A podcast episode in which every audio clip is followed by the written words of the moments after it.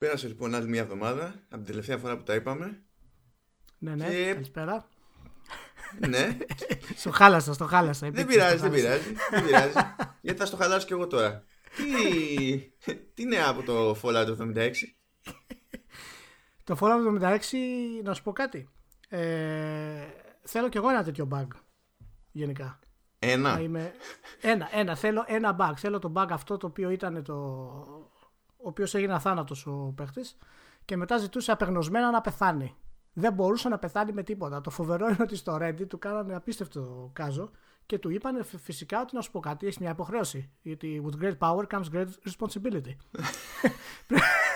Οπότε αρχίσαν να κάνουν post από κάτω να του λένε ότι πρέπει να γίνει super hero. και αυτός και αυτός να αρχίσει να απαντάει και να λέει: Εγώ παιδιά δεν ήθελα τέτοιο πράγμα. Εγώ είμαι απλός. δεν, δεν θέλω. Όχι, λέει, πρέπει να βοηθάω τους παίκτες που δεν μπορούν, έχουν προβλήματα και πεθαίνουν κτλ. Εσύ είσαι τώρα, έχει τη δύναμη. Όχι, λέει, είμαι απλός παίχτης, δεν θέλω τέτοια υπευθυνότητα κτλ. Οπότε έστειλε μήνυμα στο, στην Πεθέστρα να τον σκοτώσουν. Είναι οι πρώτες παρενέργειες από την Αθήνα Ενέργεια και έτσι. Έγινε όντως δηλαδή. ναι, game ναι, super ναι, hero, ναι. πραγματικά, πραγματικά. Ρε εσύ, τι, να σου πω, ε, το είχαμε πει ότι θα είναι το παιχνίδι μέτριο έως κακό, αλλά υπάρχουν και όρια έτσι. Είσαι η Μπεθέστα. Δεν είσαι ο Κυρνίκος που πήρε έναν Άστοντα 628 και έχει γράψει 127 γραμμές κώδικα για σκάκι. Όχι, εσύ. όταν είσαι η Bethesda δεν υπάρχουν όρια. The sky's the limit. Δηλαδή, ναι. δηλαδή, πραγματικά, εν τω μεταξύ, όταν μιλάγαμε χθες, κάναμε την ε, προετοιμασία για το podcast. Θυμάσαι που σου λέω, κοιτάω τα review scores στο Fallout 76 στο Metacritic και με το που κάνει refresh η σελίδα πήγε από 59, 40 από 50-49. Ε, ναι, ναι. δηλαδή, στάλα στάλα έχει παίζει από κάτω. Ναι, Είναι τόσο ανοιχτό μεγαλώνει. Πω, πω, ρε, εσύ, πραγματικά. Ναι, να, ναι, να σου πω, εντάξει. λες να Έλα. πειράξει καθόλου και το, και το brand γενικότερα όλη αυτή η κατάσταση. Ε, Τώρα, εντάξει, θα ακουστεί κακό αυτό που θα πω, αλλά ελπίζω. Διότι. Καυτός, καυτός έχει μπει σήμερα. Μα, α, α, δηλαδή, εντάξει, άμα δεν κάνουν ζημιά κάτι τέτοιες κινήσεις, ε, πώς θα πάμε; παίξουν ρόλο, πώς θα αλλάξει δηλαδή ο άλλος; Έτσι. Που έχουν κάνει ζημιά γιατί σου λέει ότι τουλάχιστον σε, ε, στις πωλήσεις από το ράφι Μμ. σε σχέση με το προηγούμενο Fallout που εντάξει τώρα οι πωλήσεις από το ράφι είναι η μισή ιστορία γιατί Λοιπόν, Καλά, άμα, ναι, άμα έχουν- δεν ξέρεις τις ναι. ψηφιακές πωλήσεις τώρα είναι σχετικό αλλά σου λέει ότι σε σχέση με το με ποιο ήταν με το προηγούμενο Fallout ή σε σχέση με νομίζω με το προηγούμενο Fallout ότι είναι 80% κάτω Ναι, ναι, ναι. ναι. Έχουν, ε, δηλαδή, καμ- ε, ε, ε, εν τω μεταξύ, με το που έσκασε η, η Black Friday, αχ, ρε, ρε, εσύ να πούμε για την Black Friday, δεν το κάναμε αυτό στις σημειώσεις. Καλά που το θύμισα, ε. Πω, από κρίμα, κρίμα, ναι, ναι, ναι. ναι. ε είναι, έχει, πέσει 20, στα- έχει πέσει στα 20 δολάρια ήδη. Και μάλιστα, Εννοείς ότι όχι, δεν έχει πέσει στα 20 δολάρια, έχει πέσει 20 δολάρια. Έχει Σκάλωσε. έχει πέσει, περίμενε. Έχει, ναι, όχι, όχι έχει πέσει 20 δολάρια, ναι, έχει πέσει κατά 20 δολάρια. Δεν είπα και εγώ. Ναι, πρόσεξε να δεις, να σου πω ένα μυστικό. Ε, για πες μου. Στην Ελλάδα ίσχυε αυτό από τις προπαραγγελίες. Για- Είχαν γιατί; ξεκινήσει, είχαν ξεκινήσει τα 70, μετά άρχισαν το uh-oh, ε, έτσι και κάνετε Uh-oh. pre-order 50 και τελικά παγιώθηκε το 50. Με το λατσάρισμα κατευθείαν, δηλαδή δεν, ε, δεν, δεν προσπάθησαν καν. Γιατί έχουν πάρει Α, χαμπάρι, ρε α. παιδί μου, το έχουν φοβηθεί όλοι αυτό το πράγμα. Μ' αρέσει πάντως το Forbes. Λέει After a historically bad launch. Is Fallout 76 worth saving? Δεν είναι ακριβώς τώρα ακριβές αυτό που λέει. Δεν ξέρω αν κάποιος είχε πάρει το Skyrim at launch. Παραδείγματος χάρη. ή, το Fallout, New- ή, ή το Fallout New Vegas. Αλλά όχι, τόσο πολύ δεν ήταν, εντάξει. Ω, δεν ήταν, δεν ήταν τόσο πολύ. Εντάξει, τώρα, δεν είναι να μην παίζει πουθενά ψιλονορμάλ. Δηλαδή. Να σου λέει μετά το patch να λέει το Digital Foundry ότι εξακολουθεί ας πούμε και χάνονται frames δεξιά και αριστερά με το που πατήσεις τη σκανδάλη. Εκτός λέει αν είναι το πιστόλι. Άμα είναι οτιδήποτε πιο high powered από το πιστόλι, με το που πατάει σκανδάλη, πέφτει το frame rate μέχρι να, να, να διάσει γεμιστήρα. Και λέει, Ωχ, «Δεν- ωχ, ωχ, Παναγία μου. Δεν βγάζει πουθενά νόημα όλο αυτό. Πάντως είναι τραγικό που. Καλά, φυσικά όλα αυτά ήταν γνωστά στην Bethesda και ο τίτλος έχει βγει εν γνώση της εταιρείας Ε, όλων δεν, των προβλημάτων. δεν γίνεται. Έπρεπε όλοι Ε, οι τέστες να ήταν ε, τε- τυφλοί, κουφοί και μουγγί, ας πούμε. Για να... Ναι, ρε, εσύ, εγώ θέλω να σταματήσω να μιλάμε για το, για το Fallout και κάθε, ε, θα μας χαρακτηρίσουν στο τέλος και κάθε εβδομάδα δεν μπορώ να το αποφύγω. Δηλαδή αυτά που συμβαίνουν αυτές τις τρεις εβδομάδες για το Fallout είναι, είναι απίστευτα. Κοίτα, κοίτα. Δεν γίνεται, δεν γίνεται να, να αγνοήσεις μια είδηση που βγαίνει που λέει ότι σε ένα σερβερ τρεις παίκτες έριξαν ε, πυρηνική ταυτόχρονα και κράσαρο σερβερ και τους πέταξε έξω. Πάντως για τον καημένο τον παίχτη που έγινε αθάνατος δοκίμασε και να σκάσει και η πυρηνική βόμβα στη μούρη του κάποιος. και χωρίς να πεθάνει. και λέει τα δοκίμασα λέει όλα. I even detonated a nuclear bomb in my face. Οχ, οχ, οχ. Πες Φοβερό. το ρε παιδί μου, θα συμφωνάζω με τον Dr. Manhattan από εδώ και πέρα. Δέξτε το. Ντύσου και μπλε και τελειώσαμε όλα. Δηλαδή, το ξέρω εγώ. Λοιπόν, κάτι τέτοιο. ε, εγώ χαλαρά θα το έβαζα υποψήφιο Game of the Year μόνο και μόνο για να τους τρολάρω. Ό- όταν, βγουνε, όταν γίνουν τα βραβεία την άλλη εβδομάδα. Ακούς Τζέοφ, άμα, α- άμα έχεις κοχώνες, βάλ το Game of the Year. Υποψήφιο Εντάξει. τουλάχιστον. Ναι, ναι, ναι, ναι. Worlds will change. Α, ναι, ναι. Αυτό να πούμε ότι πότε είναι τα βραβεία, είπαμε. Μου είπες στις 6 είναι. 6 Δεκεμβρίου, ναι. Ωραία, οπότε την άλλη εβδομάδα θα μιλήσουμε αυτά. Ξέρω το σου αρέσει πάρα πολύ και το θέλεις. Οπότε Ναι. λέω τουλάχιστον μια μισή ώρα να τη φάμε για τα βραβεία. Ναι, ε, τε- εντάξει, κοίτα, Πάει. μπορώ να... Πέ- πέθανε. Πέθανε. Τε- τέρμα η ανάσα. Έφ- Έφαγε και γιαούρτι μόλις. Νομίζω, ευτυχώς που δεν ξέρει ελληνικά ο Keighley, ας πούμε, γιατί θα με έβαζε μέσα, δεν υπήρχε περίπτωση. Θα με έστελνε. Να σου πω πώς προφέρεται, Keighley. Ή Ναι, Keighley; είναι, είναι Geoff Keighley. Geoff. Geoff Keighley. Ναι, ναι. Δεν είναι το πιο επιτυχημένο επίθετο. Ναι, γιατί είναι ο πιο επιτυχημένος δημοσιογράφος, παρουσιαστής και δεν ξέρω και όχι, εγώ τι. ας όχι. πούμε. Κοίτα, εγώ, εγώ, εγώ το σέβομαι. Γιατί έχει πάθος. Έχει πάθος το, το παιδί, ρε παιδί μου. Απλά είναι ακόμα 14. Εντάξει, δεν έχει, δεν έχει να κάνει. Ναι, Είναι- ξέρεις έχει- πόσα δέκα τετράχρονα βρίσκεις με πάθος. Όλα, όλα με πάθος είναι. Ε, ορίστε. Άρα, ποιο, ποιο, ποια γωνιά ας πούμε, της αγοράς καλύπτει συγκεκριμένα ο Τζοφ Κίλι. Να σου πω, το... Ξέρεις τι λέω. Εγώ λέω η Bethesda έπρεπε να κάνει κάποια συμφωνία τώρα με τη Microsoft που βγάζει, θα βγάλει Xbox χωρίς drive. Έτσι. Είναι, είναι, είναι για αυτό να, να, να πάρει το παιχνίδι κατευθείαν να το κάνει download όπως είναι με όλα τα patch έτοιμα. Δεν χρειάζεται να πάρεις τώρα να βγάζουμε δίσκους και τα λοιπά και δισκάκια και ιστορίες. Ε, ναι, ειδικά από τη στιγμή που είναι 53 γίγκα όλο το παιχνίδι, κατεβάζεις 48 γίγκα patch. Το και υπόλοιπο βλέπεις ότι, παιχνίδι.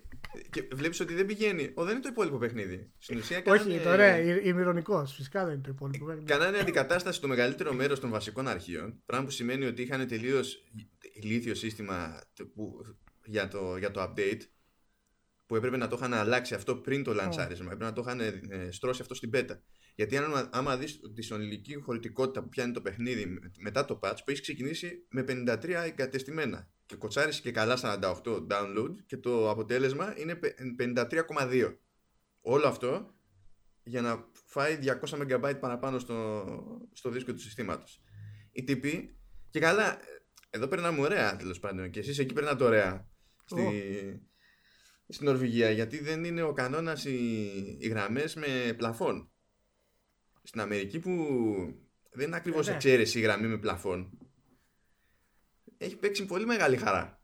Ε, βέβαια. Και γι' αυτό βγάλανε και προειδοποίηση από την Bethesda, επειδή ακριβώς ξέρουν ότι παίζουν Και, και πολλοί Άγγλοι, Άγγλοι πάροχοι έχουν, έχουν πλαφόν. Για να μην. Τα βλέπω δηλαδή στο αγγλικό φόρουμ που είμαι. Οπότε τους καταστρέφει αυτούς. Δηλαδή, απλά. Ναι, ναι, ναι. ναι, ναι. Δηλαδή, τους ε, τους έχεις πάρει τα λεφτά. Έχεις στήσει ένα παιχνίδι που δεν δουλεύει, ξέρω εγώ. τους σκίσεις και για ένα μήνα, ξέρω εγώ, το, το διαθέσιμο bandwidth. Ωραία. Οπότε είμαστε σίγουρα τώρα δεδομένοι ότι θα είναι, θα, το επόμενο παιχνίδι της Bethesda θα λανσαριστεί αποκλειστικά σε ένα driveless Xbox. Τέλος. Για να δηλώσει το τέτοιο. Τι, τι έχεις να πεις γι' αυτό; Ναι, κοίτα, βασικά προέκυψε θυμολογία, υποτίθεται, από το site του. Ε, Εντάξει, αποκλείεται να πετύχω το όνομα. Α, απλά αποκλείεται, έτσι. Του, ναι, ενός. Ναι, ενός του- τύπου. Ελπίζω αυτό, παρότι γράφεται τελείως αλλιώς, να διαβάζετε τερό. Ελπίζω. Τι τερό; Εντάξει, τερό είπα, δεν είπα την τερό. Πώς κάνεις και εσύ Ωχ, έτσι. Παναγία μου, τι τερό; Ποιος λέγεται τυρό; Τερό, συγγνώμη. Ο Χριστός και η Παναγία. Για πάμε. Εντάξει, εδώ υπάρχει ολόκληρη περιοχή που λέγεται Τυρόλ. Αυτό είναι σε μάνα. Να σου πω, αποκλείεται να προφέρετε έτσι το όνομα. Τέλος πάντων. Ε, ε, εντάξει. Έστω ότι. Ο τύπος αυτός τέλος πάντων ήταν για χρόνια στη Microsoft. Μ. Και έχει τώρα ένα site ε, τεχνολογίας που εντάξει, δεν γράφει μόνος στο εκεί πέρα, αλλά αν έχει σε μια μεριά πηγές προκοπής είναι στη Microsoft και γι' αυτό έχει, υπάρχει λόγος ξέρεις, να παίρνεις στα σοβαρά κάποιες τέτοιες πληροφορίες γιατί έχει και καλό προηγούμενο ρε παιδί μου σε τέτοιες Ναι, διαρροές. ναι. Και λέει λοιπόν ότι μέσα στο 2019 θα δούμε δύο νέες εκδόσεις του, του Xbox One. Δεν μιλάμε στην ουσία για τα Xbox, τα άλλα που περιμένουμε που και καλά είναι, έχει, έχουν την κωδική ονομασία Scarlet και δεν ξέρω και εγώ τι. Ναι, ναι, ναι. Όχι, όχι. Μιλάμε για Xbox One. Ε, και το ένα υποτίθεται ότι δεν θα έχει ε, optical drive Μμμ. και το άλλο που θα, ε, και θα βγει νωρίτερα. Θα βγει υποτίθεται κάπου άνοιξη μεριά κάτι τέτοιο. Αυτό υποτίθεται ότι λένε οι πληροφορίες που έχει. Και για πιο μετά μέσα στο έτος οπότε φαντάζομαι ότι θα έχουν κάτι να πούνε ας πούμε και σε καμιά έκθεση εκεί που θα έχει μεσολαβήσει. Ναι, ναι. Υπολογίζουν ότι θα βγάλουν και μία έκδοση του Xbox One S κατά μία έννοια. Θα έχει drive κτλ. Αλλά ε- ειδικά εκείνη η έκδοση θα είναι στημένη έτσι ώστε να είναι όσο πιο φθηνή γίνεται. Οπότε, Ναι, θα είναι το τελειωτικό χτύπημα πριν την επόμενη γενιά προφανώς. ναι, αν και, και το άλλο που δεν θα έχει drive υποτίθεται ότι θα είναι φθηνότερο από το, από το S. Τώρα πώς αυτά θα τα συνδυάσει που πάει να βγάλει δύο διαφορετικές κονσόλες που να είναι και οι δύο φθηνότερες από τη φθηνότερη που έχει αυτή τη στιγμή πώς θα το κάνει εκεί με το line-up δεν έχω καταλάβει. Καλά, Microsoft είναι αυτή. Ναι, οκ, ξέρω εγώ. Και, και, να το, και να μην καταφέρει τίποτα, πάλι καλά είναι. Τώρα το τελείως στη φτύνια με το drive είναι εντάξει, δεν χρειάζεται κανένας να αναλύσει το σκεπτικό, θα υπάρχει για αυτό το λόγο κτλ. Εντάξει. Το, το άλλο που δεν έχει drive όμως Μμμ. έχει το εξής αυτό, ενδιαφέρον. αυτό, αυτό έχει ζουμάκι. Ναι, διότι η ίδια αναφορά λέει ότι με, αυτό το, με αυτή την κονσόλα, με αυτό το λανσάρισμα θα ξεκινήσει και ένα πρόγραμμα της Microsoft που σε συνεργασία με λιανοπολίτες θα μπορείς να πηγαίνεις να παραδίδεις το δισκάκι που έχεις και να σου περνάει το παιχνίδι ψηφιακά στο λογαριασμό. Ναι, θα σου δίνει κωδικό δηλαδή. Για να κάνεις Ναι. download το παιχνίδι. Ναι. Ναι, τώρα θα σου δίνει κωδικό να το κάνεις download, θα στο περνάει επιτόπου στο, στο λογαριασμό και θα φαίνεται στα διαθέσιμα. Δεν ξέρω, αλλά τέλος πάντων υποτίθεται ότι θα πάει πακέτο λίγο αυτό το σύστημα. Που έχει. Το ενδιαφέρον εδώ δεν είναι το τι θα γίνει για την περίπτωση του Xbox One. Το ενδιαφέρον αυτό είναι ότι ξεκινάει μια ώρα αρχίτερα ε, με ένα σενάριο που και θα παίζει περισσότερο ρόλο προχωρώντας αλλά υπό άλλες συνθήκες θα ήταν κάτι που θα προσπαθούσε να σου λανσάρει με το, με το επόμενο Xbox. Ναι, κοίτα. Ε, όταν μου το, το συζητήσαμε το νιουζάκι και τα λοιπά, δεν έδωσα ιδιαίτερη βάση όταν ε, μου είχε στείλει το link και τα λοιπά. Ε, αλλά παρόλα αυτά μπορώ να πω ότι δεδομένου ότι ετοιμάζεται το επόμενο Xbox, δεδομένου του Project X Cloud που είναι στα σκαριά και όλη της φιλοσοφίας αυτής της Microsoft που έχει αρχίσει και χτίζει με το Game Pass, ε, είναι, το, είναι προπόνηση. Έτσι, α- αρχίζει η προπόνηση. Να προπονείς το κοινό για να, το τέλος του το Blu-ray drives και τα λοιπά. Εντελώς. Γιατί ακόμα υπάρχουν και φημολογίε για το Scarlett, ας πούμε, το επόμενο Xbox. Δεν είναι ακόμα de facto αν θα έχει drive ή όχι. Όχι, υποτίθεται ότι δεν έχουν αποφασίσει στα σίγουρα ακόμη, Μπράβο. αλλά ότι Ναι. είναι πάνω στη φάση που πρέπει να αποφασίσουν. Ναι, ναι. Και πιστεύω ότι αυτό θα τους βοηθήσει να δούνε αν ο κόσμος πραγματικά έχει διάθεση να κάνει κάτι τέτοιο. Είναι λίγο άγαρμπο βέβαια και ο χρόνος είναι περιορισμένος αν θεωρήσουμε ότι μέχρι το 2020 θα βγουν τα επόμενα μηχανήματα. Ε, αλλά είναι σίγουρα μέσα, στο, μέσα σε ένα ολοκληρωμένο πλάνο που έχει η Microsoft και είναι από τις λίγες φορές που τη βλέπουμε να έχει ολοκληρωμένο πλάνο. Δηλαδή αρχίζει και θυμίζει καλά το Xbox 360 το πώς το έχτισε μέχρι την ε, στιγμή που έγινε το λανσάρισμα για το επόμενο Xbox. Ε, έχει μέλλον το χωρίς το, το drive και τα λοιπά. Όλα ψηφιακά. Πώς το βλέπεις αυτό εσύ; Είναι μονόδρομος αυτό. Δεν έχει σημασία τι πιστεύει ο καθένας. Είναι μονόδρομος. Συμφέρει τους publishers διότι δεν θα έχουν να, ε, να αφήνουν κέρδη στο, ναι. στο μεσάζοντα που είναι ο, ο Λιανέμπορος. Ναι, ναι. Ο Λιανέμπορος θα κλάψει αυτή τη διαδικασία. Τα ξέρουμε, αλλά δεν τη γλιτώνει. Απλά πρέπει να δεχτεί ότι δεν τη γλιτώνει. Και πρέπει να κάνει κάτι άλλο για να ρεφάρει για τα χρήματα που κάποτε έβγαζε από το, από το software. Ε, υπάρχει το κακό για τον καταναλωτή ότι μέχρι να φτιαχτεί κάποιο σύστημα επί τούτου ε, η κυριότητα και η μεταπόληση γίνεται ακόμη πιο σχετική έννοια. Που εκεί καλά προφανώς φταίνε οι εταιρείες που ορίζουν τη τύχη κάθε πλατφόρμας αλλά ως γνωστός σε τέτοιες περιπτώσεις ένας μπορεί να το λύσει αυτό το πράγμα και αυτός ο ένας δεν είναι ο ιδιώτης είναι, είναι ο νόμος του κράτους. Ή θα μπει στη διαδικασία τέλος πάντων να ρυθμιστεί αυτό κάποια στιγμή ή δεν θα ρυθμιστεί να σου πω, ε, είδαμε τώρα σε αυτή τη γενιά τουλάχιστον πολύ περισσότερο από την προηγούμενη και τώρα ιδιαίτερα προς το τέλος ακόμα όλο το, το digital και τα λοιπά έχει σχετικά ανέβει. Παρόλα αυτά το retail ακόμα κρατάει. Εσύ αισθάνεσαι ότι αυτό η, η, η ολική ας πούμε μετάβαση θα γίνει στη γενιά που έρχεται ή έχουμε ακόμα μια γενιά όπου το retail θα αντέξει για αυτό το πράγμα; Γιατί όταν μιλήσουμε τώρα ότι όντως θα περάσουμε σε μια εντελώς digital εποχή, καταλαβαίνεις ότι retail μεγάλου βεληνικούς, έτσι όπως το GameStop ας πούμε, θα έχουν πολύ σοβαρά προβλήματα.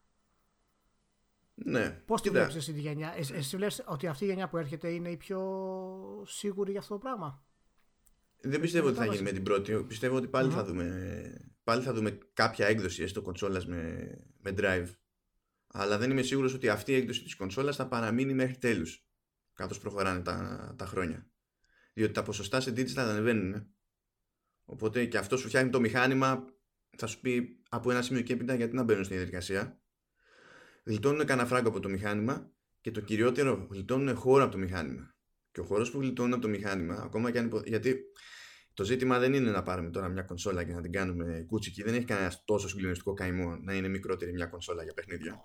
Όχι ιδιαίτερα.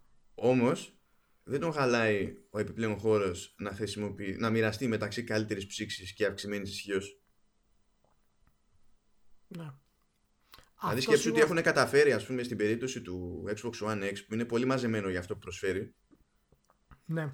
και το τι θα γινόταν να, τι θα μπορούσαν να χώσουν ακόμη έτσι και εξαφανιζόταν το drive. Το θέμα είναι ότι η Microsoft φαίνεται ότι αυτό πάει να το κάνει πραγματικότητα. Εγώ προσωπικά δεν πιστεύω ότι θα το αποφύγουμε ιδιαίτερα αυτό και μάλιστα θα το δούμε πολύ σύντομα και οι retailers θα έχουν πολύ σημαντικά προβλήματα γι' αυτό. Τώρα θα μπορέσει η Microsoft να το κάνει αυτό, να εκπαιδεύσει και το καταναλωτή γενικότερα να το κάνει αυτό στην επόμενη γενιά; Πιστεύω γι' αυτό το βγάζει, γι' αυτό θα το βγάλει αυτό το μηχάνημα αν είναι. Ναι, ναι, ναι. Είναι, για να φύγει πρώτη κρυάδα. Ναι, ναι. Για να, να πάει ό,τι είναι να πάει στραβά ενδεχομένως και στο πρόγραμμα ανταλλαγής και να λυθεί ναι, ό,τι ναι. πρόβλημα είναι. Και ακόμα και αν πάνε όλα στραβά, να μην τα χρεωθεί στην κοινή γνώμη το επόμενο, το καινούριο Xbox. Ναι, είναι beta. Είναι beta. Γι' αυτό, γι αυτό για μένα έχει ενδιαφέρον η κίνηση αυτή. Να σου πω, η Sony βέβαια είναι πολύ έτσι, σιωπηλή σε αυτά τα πράγματα. Ε, από θέμα φιλοσοφίας, πώς αισθάνεσαι τη Sony για κάτι τέτοιο; Και, ε, δεν τίθεται θέμα φιλοσοφίας και αυτό το του συμφέρει. Δεν έχει να κάνει. Ναι, απλά δεν έχει δείξει κάποιες ιδιαίτερες κινήσεις, γι' αυτό το λέω. Θα, ναι, το κυνηγήσει, θα το κυνηγήσει την επόμενη γενιά όπως φαίνεται να το κυνηγάει η Microsoft ή θα παραμείνει στο ίδιο μοτίβο; Θα το, θα το κάνουν όλοι, θα το κάνουν όλοι. Δεν τίθεται θέμα. Είναι μονόδρομος. Είναι μονόδρομος. Δηλαδή, οποιαδήποτε συζήτηση για το αντίθετο Μόνο το timing είναι. Όχι, όχι, μα, μα για το timing συζητάω. Δεν συζητάω τι θα γίνει. Φυσικά και θα γίνει στο μέλλον. Άμα, το, άμα τα παιχνίδια ξεκινήσουν και είναι ένα εκατομμύριο gigabytes, φυσικά και θα γίνει αυτό. Αλλά ήδη το Red Dead, ας πούμε, ήταν δύο Blu-ray. Αλλά το, αλλά το θέμα είναι το timing πότε θα είναι. Αν θα γίνει στην επόμενη γενιά και αν αυτό θα είναι ε, θετικό για να πρόσημο για μια κονσόλα ή όχι. Αυτό είναι το, το θέμα. Δηλαδή αυτή η κονσόλα θα πάει εντελώς digital θα έχει κάποιο μειονέκτημα εμπορικά από αυτή που θα προσφέρει και τα δύο, παραδείγματος χάρη. Γιατί εκεί πρέπει να το εστιάσουμε περισσότερο. Για, για το μεταξύ τους θέμα δηλαδή. Κοίτα, σε πρακτικό επίπεδο για τον καταναλωτή, το μόνο εμπορικό μειονέκτημα έχει να κάνει με την περίπτωση που χρησιμοποιείται από πιο ας το πούμε συνεφίλ. Γιατί πλέον αυτός που αγοράζει ταινίες σε Blu-ray ναι. είναι αυτός που ενδιαφέρεται περισσότερο για το, ναι, ναι, για, για, το για, για audio βίντεο τέλος πάντων. Ναι, και... Ναι τα λοιπά. Ναι. Ε, αυτόν χάνεις σαν καταναλωτή. Από εκεί και πέρα δεν έχεις κάτι άλλο να, να χάσεις. Οι gamers που θέλουν να αγοράζουν τα δισκάκια να τα έχουν. Οι gamers ήδη δεν περνάνε καλά σε αυτό το θέμα διότι ε, α, ε, αυτοί που είναι πιο κολλημένοι σε αυτό το ζήτημα είναι εκείνοι που αδυνατούν να δεχτούν ότι θα το πάθουν αυτό θέλουν δεν θέλουν και ότι πρέπει να αρχίσουν να σκέφτονται ότι όλο αυτό που γίνεται με τις ειδικές εκδόσεις κτλ γίνεται όχι για να γουστάρουν αλλά για να μην καταρρεύσουν με τη μία οι λιανέμποροι και να υπάρχει λόγος να πάνε στο μαγαζί και ότι θα καταλήξουμε σε ένα σενάριο ε, σαν τις ειδικές εκδόσεις του Red Dead και το πακέτο με το, με το κράνος για το, για το Fallout όπου δεν ανάγκη να έχει το παιχνίδι μέσα. Στην ουσία σου πουλάει merchandise ναι, ναι, ναι, προφανώς. Ε, ε, εγώ δεν είμαι αρκετά σίγουρος ακόμα εάν οι gamers είναι έτοιμοι να αφήσουν τα, τα δισκάκια τους κτλ. Άσε ότι θα το πάθουν ούτως ή άλλως γενικότερα. Και... Εφόσον θα το πάθουν ούτως ή άλλως, έχει σημασία αν είναι έτοιμοι. Ε, ναι, βέβαια έχει σημασία. Γιατί αν έχεις αρνητική ε, αντιμετώπιση από τους gamers σε μια νέα κονσόλα κτλ., θα είναι πρόβλημα γενικότερο. Δηλαδή δεν είναι τόσο εύκολο. Και μιλάμε για μια εταιρεία τώρα, η Microsoft, η οποία θέλει να γυρίσει την κοινή γνώμη. Όλες οι λεπτομέρειες μετράνε. Το θέμα είναι αν είναι μεγάλη λεπτομέρεια αυτή ή όχι.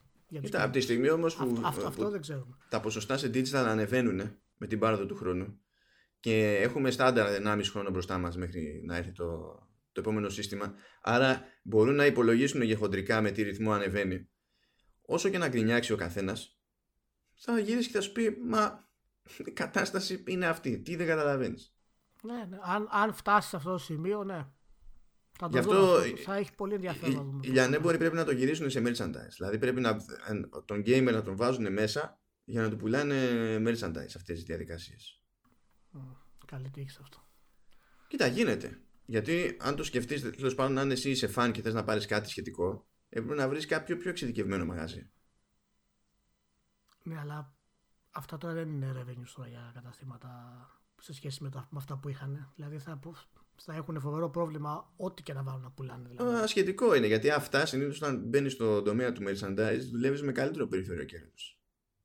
Δηλαδή, ε, φεύγεις από το software και στο, στο, στο μυαλό είναι σαν να έχεις ήδη δώρου, ξέρω που ξέρεις ότι σε βαράνε.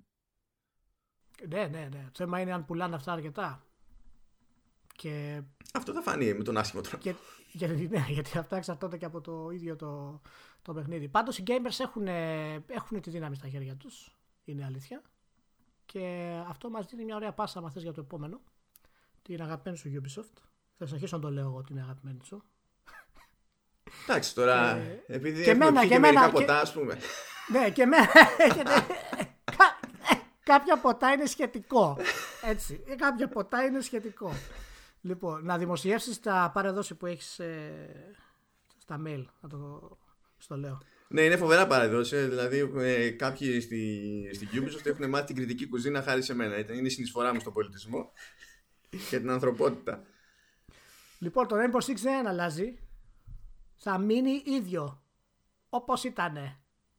Τούμπανο. Η, η άποψη, η καλλιτεχνική, η έκφραση θα μείνει ίδια. Οι gamers μίλησαν. Αυτό έχω εγώ να πω. Συγχαρητήρια. Το πρόβλημα είναι ότι αρχικά μίλησαν οι developers. Και το, και το λέω ότι είναι πρόβλημα γιατί όταν λέω developers σε αυτή την περίπτωση δεν εννοώ η Ubisoft σαν εταιρεία, εννοώ οι τύποι που, μέσα, που δουλεύουν στη Ubisoft και είναι developers. Τι είπαν αυτοί οι developers? Αυτοί απέτυχαν στο να είναι humans, ως συνήθως δηλαδή στις περιπτώσεις. Γιατί δεν υπάρχει αυτό. Αυτό δεν μπορεί να το πεις. Απέτυχα να είναι humans. Ναι, ναι, μπορείς, μπορείς. Μπορείς. Διότι όταν όλα μέσα στο μυαλό σου είναι, ένα, είναι θέματα προγραμματισμού, θέματα αποτελεσματικότητας και, ε, και, και βολής, ε, καταλήγεις και κάνεις κάποιες επιλογές που δεν αντιλαμβάνεσαι ότι τον άλλο θα τον τζατήσουν. Γιατί εσύ θεωρείς ότι υπάρχει συγκριτικό πλεονέκτημα στη λύση που διαλέγεις. Ναι, να σου πω τώρα, εσύ πιστεύεις ότι οι αλλαγές που τους είπα να κάνουν μέσα προέρχονταν από τους ίδιους developers; Δεν νομίζω. Αυτό είναι από το, από το marketing τμήμα. Τους είπανε. Για να αλλάξουν. Ναι, πρόσκειται. φτάσουμε. Να το εξηγήσουμε λίγο βέβαια, γιατί δεν είναι αυτονόητο ότι ο ναι, ακούει το έχει πιάσει από την αρχή. Σωστό, σωστό. Λοιπόν, προ εβδομάδων τέλος πάντων προέκυψε ότι ε, η Ubisoft θέλοντας να κυκλοφορήσει το Rainbow Six Siege στη, στην κινέζικη αγορά έπρεπε με κάποιο τρόπο τέλος πάντων να τηρούνται κάποιες προδιαγραφές εκεί πέρα. Ε, γιατί κάποια σύμβολα απαγορεύονται. Ναι, έχουν ευαισθησίες εκεί, μάλλον. Ε, ναι, γιατί ε. εντάξει, δεν πρέπει να βλέπει νεκροκεφάλι ο Κινέζος. Τι να κάνει. Όχι. Δεν, βλέπει, όχι, δεν πρέπει να βλέπει αίματα στους τοίχους. Γιατί... Όχι, όχι, όχι. Πρέπει να είναι ήσυχος και ωραίος. Είναι σαν τους Γερμανούς παλιότερα που έπρεπε το αίμα να είναι πράσινο. ναι, ναι, ναι. Είναι πολύ πρακτικό. Κανένας δεν κατάλαβε. Ήταν μπροστά οι Γερμανοί. Ναι, ναι, τέλος πάντων. Ναι. Ε, και ανακοίνωσε η Ubisoft τέλος πάντων. Α, ε, ε, νομίζω απαγορεύονται και τι άλλο. Κάτι ξέρεις. Ε, μηχανήματα τζόγου, κουλοχέριδες, strippers. Ναι, κουλοχέριδε, εικόνες που είχαν τα neon αυτά που δείχνανε κάτι strippers κτλ. Ναι. Και η Ubisoft σκέφτηκε λοιπόν να μπει στη διαδικασία να τα αλλάξει όλα αυτά. Αλλού να τα αφαιρέσει, αλλού να πειράξει το σχέδιο ώστε μια νεκροκεφαλή να μοιάζει με κάτι άλλο. Ξέρω εγώ. Άλλαξε εικονίδια που είχαν νεκροκεφαλή και τα έκανε κάτι άλλο με, το σκεπτικό ότι προτιμά η, η, ίδια να έχει μία έκδοση του παιχνιδιού για όλο τον κόσμο, διότι αυτό προφανώς διευκολύνει τη συντήρηση. Εκεί είναι που πέφτει το μυαλό του developer. Μπορεί η, η επιδίωξη αρχική είναι ότι εντάξει, πρέπει να βγούμε στην Κίνα. Ε, η Κίνα έχει αυτό το ρυθμιστικό πλαίσιο και εμείς πρέπει να μην πάμε κόντρα, γιατί αλλιώς θα μπορέσουμε να κυκλοφορήσουμε στην Κίνα. Αυτό είναι μια απόφαση σε εταιρικό σε επίπεδο διαχείρισης. Έτσι. Αλλά στο πώς να το κουμαντάρουμε αυτό το πράγμα, εκεί πέφτει και ο developer. Όπου ο developer θα γυρίσει και θα σου πει ότι ναι, αλλά τώρα θα πρέπει να έχουμε δύο διαφορετικά builds, ας πούμε, και κάθε φορά που θέλουμε να κάνουμε update να κάνουμε έτσι και έτσι. Δεν θα ήταν καλύτερα να έχουμε ένα build για να ταλαιπωρούμαστε λιγότερο. Ναι, αυτό που άκουσα, ένα από τα πράγματα που διάβασα για αυτό το πράγμα ήταν το φοβερό. Να σας πω, ρε παιδιά, λέει, εγώ δεν ξέρω λέει από development. Αλλά θα ήταν δύσκολο να υπάρχει ένα toggle να έχεις το μενού και να έχει ε, censored version, uncensored version και να επιλέγει ο άλλος ε, το τι θέλει να κάνει. Το οποίο είναι πάρα πολύ λογικό, αλλά βέβαια δεν ισχύει για να πάρεις το OK για να εκδώσεις την Κίνα. Πρέπει να ακολουθείς του κανόνες όπως είναι ξεχωριστά. Βέβαια, αυτό τώρα σημαίνει ότι δεν θα το βγάλουν στην Κίνα ή θα το αφήσουν το ίδιο και θα το βγάλουν; Πώς έγινε αυτό; Θα, θα, το βγάλουν στην Κίνα. Γιατί τι έγινε τώρα; Όταν ξεκίνησε ο χαμός, σχετικά γρήγορα εμφανίστηκε ένας από τη Ubisoft στο, στο επίσημο Reddit, στο επίσημο subreddit για τη Ubisoft και είπε τέλος πάντων ότι ναι καταλαβαίνουμε ότι υπάρχει θέμα και θα κρατήσουμε ξέρω εγώ δύο builds και τα λοιπά. Αυτό όμως δεν το επικοινώνησε ε, γενικότερα η Ubisoft εκείνη την ώρα. Συνέχισε να μιλάει για δύο διαφορετικές εκδόσεις. Και τώρα καταλήξαμε πάλι να, λέει, να παίρνει ξεκάθαρα θέση και να λέει ότι θα, κάνουμε, θα, επαν, να φέρουμε θα γυρίσουμε πίσω τις αλλαγές τέλος πάντων. Θα τις πάρουμε πίσω τις αλλαγές που τις έχουν κάνει ήδη ε, και ότι τέλος πάντων θα κανονίσουμε να υπάρχει ξεχωριστή έκδοση για την Κίνα και δεν σημασέβεται. Τώρα έγινε ένας χαμός στο, στο δίκτυο και γενικά, γενικότερα με το εξής σκεπτικό. Ναι, δεν έχει κανένα καημό τώρα την ώρα που γίνεται σφαγή στο, στο Rainbow Six να αράξει και να δει το επίπεδο decor. Αυτό είναι ξεκάθαρο. Δεν τον νοιάζει, όχι, προφανώς. OK. Okay δεν είναι ο καημός δηλαδή το αισθητικό της υπόθεσης. Όχι, όχι. Ο, ο καημός είναι το, το ιδεολογικό. Ότι εφόσον είσαι μια εταιρεία, έχεις ένα προϊόν, θες να προσεγγίσεις μια νέα αγορά κτλ. Ε, και το μόνο που μπορείς να σκεφτείς είναι ότι ας ισοπεδώσω ό,τι ισοπεδώνεται ώστε να έχω ένα πράγμα που, πώς να σου πω, αφαιρώντας πράγματα και παίρνοντας συγκεκριμένες αποφάσεις ώστε να είναι άκακο για τόσο πολύ κόσμο ανά την υφήλιο, καταλήγουμε με ένα πράγμα πιο βανίλα, ας το πούμε έτσι, για όλους. Κοίτα, αυτό μας οδηγεί στο κλασικό ερώτημα ότι ο καλλιτέχνης όταν το έφτιαχνε τα assets και όταν ο creative director του είπε παιδιά πώς θα το κάνουμε αυτό το level ή γιατί ατμόσφαιρα πάμε και τα λοιπά αποφασίσανε να έχουν λαμπάκια που να δείχνουν strippers. Αποφασίσανε να έχουν κουλοχέρδες. Αποφασίσανε να έχουν νεκροκεφαλές. Αποφασίσανε να έχουν αίματα. Έτσι. Αυτό τώρα. Μα καλά τώρα και εσύ πηγαίνεις και σκοτώνεις άλλους, ας πούμε, είναι δυνατόν να έχεις αίματα; Ναι, α, ναι, δεν γίνεται τέλος πάντων. Του, τουλάχιστον να σβάζανε κάτι να πετάγεται ένα πράσινο υγρό ή οτιδήποτε. Αλλά το θέμα είναι ότι το αρχικό που κάνανε, που αποφασίσανε, ήταν παιδιά, εμείς αυτό θα κάνουμε. Αυτή είναι η αγορά μας, αυτό είναι το, το όραμά μας, όπως θέλεις, πες το κτλ. Τότε το αλλάζεις αυτό. Έτσι, για να πας να το βγάλεις σε μια χώρα και σε, μια, σε περιοχές που έχουν ιδιαίτερες ευαισθησίες, έχουν περίεργα έτσι κυβερνητικά ας πούμε, ε, στελέχη μέσα που οδηγούν τα πράγματα κατά περίεργους τρόπους για τον τομέα της έκφρασης ε, για την ελευθερία της έκφρασης και λες ότι εντάξει, εμείς το κάνουμε έτσι για την αγορά. Τώρα, ποιον, ποιον θίγει στην ουσία αυτό το πράγμα, θίγει την έκφραση του καλλιτέχνη ή, ή θίγει το δικαίωμα του gamer να έχει το ίδιο και για τα δύο να υπάρχει αυτό που λέμε αυτό είδα, αυτό θέλω, αυτό θα έχω. Ε, κοίτα, για μένα δεν είναι το ζήτημα ούτε το ένα ούτε το άλλο. Γιατί κάπου είδα και μια δήλωση που όταν, όταν είπε η Ubisoft ότι εντάξει θα, θα ξεκάνω τις αλλαγές επέταξε και την παπάντζα ότι έτσι θα διατηρηθεί το αρχικό artistic intent και λέω τώρα artistic intent και Rainbow Six δεν μου κάνετε πάρα πολύ καλά συνδυασμός. Όχι, έχει. Αυτό ισχύει. Όχι η απάντηση της Ubisoft. Η απάντηση της Ubisoft είναι marketing. Ναι, ναι. Ε, αλλά έχει, έχει artist το Rainbow Six. Φτιάχτηκε. Αυτοί οι άνθρωποι το φτιάξανε με αυτό το συγκεκριμένο σκοπό. Τώρα θα μου πεις, ποιος το έκανε drive αυτό; Γιατί άλλο το art το οποίο θα κάνεις στο εγώ στα παιχνίδι της Naughty και άλλο το art το οποίο θα κάνεις στο Rainbow Six. Ε, το, το πρόβλημα είναι ότι πηγαίνεις και θεωρείς ότι ο μόνος τρόπος που έχει σαν εταιρεία που δεν είναι ότι δεν βγάζεις μία, δεν είναι ότι δεν είναι επιτυχημένο το Rainbow Six. Δεν είναι δηλαδή ότι ε, είμαι μικρός και δεν την παλεύω να συντηρήσω ένα ξεχωριστό build, ας πούμε, με κάποιες αλλαγές εδώ και εκεί. Ε, είναι ότι πηγαίνει, ε, ε, για να ωφελήσεις τον έναν, ακυρώνεις την ποικιλομορφία που μπορεί να έχει το παιχνίδι σου για όλους τους υπολείπου. Που στην τελική εσύ την ήθελες. Εσύ την ξεκίνησες. Ναι, βέβαια. Ε, τι σου λέει αυτό για την εταιρεία και για τη δύναμη των gamers γενικότερα; Λέει κάτι αυτό Καλά, η, η, εταιρεία, η εταιρεία με μπέρδεψε πάρα πολύ. Διότι με το που το ανακοίνωσε αυτό το πράγμα έγινε χαμός. Ναι. Παρ' όλα αυτά έκανε τις αλλαγές. Ναι, ναι, μπήκε στη διαδικασία. Και αφού έκανε τις αλλαγές και συνεχίστηκε να γίνεται χαμός, γιατί μάλλον πίστεψε ότι θα ξεθυμάνει ρε παιδί με αυτό, είναι το μόνο ναι. που μπορώ να υποθέσω. Ναι. Λέει, φοβερή ατάκα, λέει, ε, αφιερώσαμε μία εβδομάδα στο να αναζητήσουμε πιθανές λύσεις στο πρόβλημα. Τι σημαίνει αυτό πιθανή λύση; Ναι, και το αφιερώσαμε μία εβδομάδα, είναι, ξέρεις, έλειωσε το κορμί μας, ξέρω εγώ. ναι, αυτό. Αράξαμε εκεί πέρα και, και συζητούσαμε λίγο. Λέει ότι αποφασίσαμε ότι εντάξει, θα, θα ακυρώσουμε τις αλλαγές. Δηλαδή, λες τώρα, συγγνώμη, έτρωγες το κρά που έτρωγες. Δεν μπορείς να μου πεις ότι δεν συνειδητοποιούσες με ποια λογική έτρωγες το κρά. Και δεν λέω τώρα για όλους αυτούς που πηγαίνανε και ρίχνανε ασώδια και μηδέν στα review score στο. Ε, στο Metacritic, στα, στα user ratings. Αυτά είναι χαζομάρε έτσι άλλω. Ποτέ δεν μιλάμε για τους καμένους και για τους απαράδεκτους αυτού του στυλ. Δεν μιλάμε ποτέ για τα άκρα. Ναι, είναι ότι ε, κάποια πράγματα μεταξύ πολιτισμών είναι συμβατά, κάποια είναι ασύμβατα όταν θες να προσεγγίσεις την άλλη πλευρά, δεν ξεχνάς τι είσαι εσύ. Δεν τα ακυρώνεις όλα.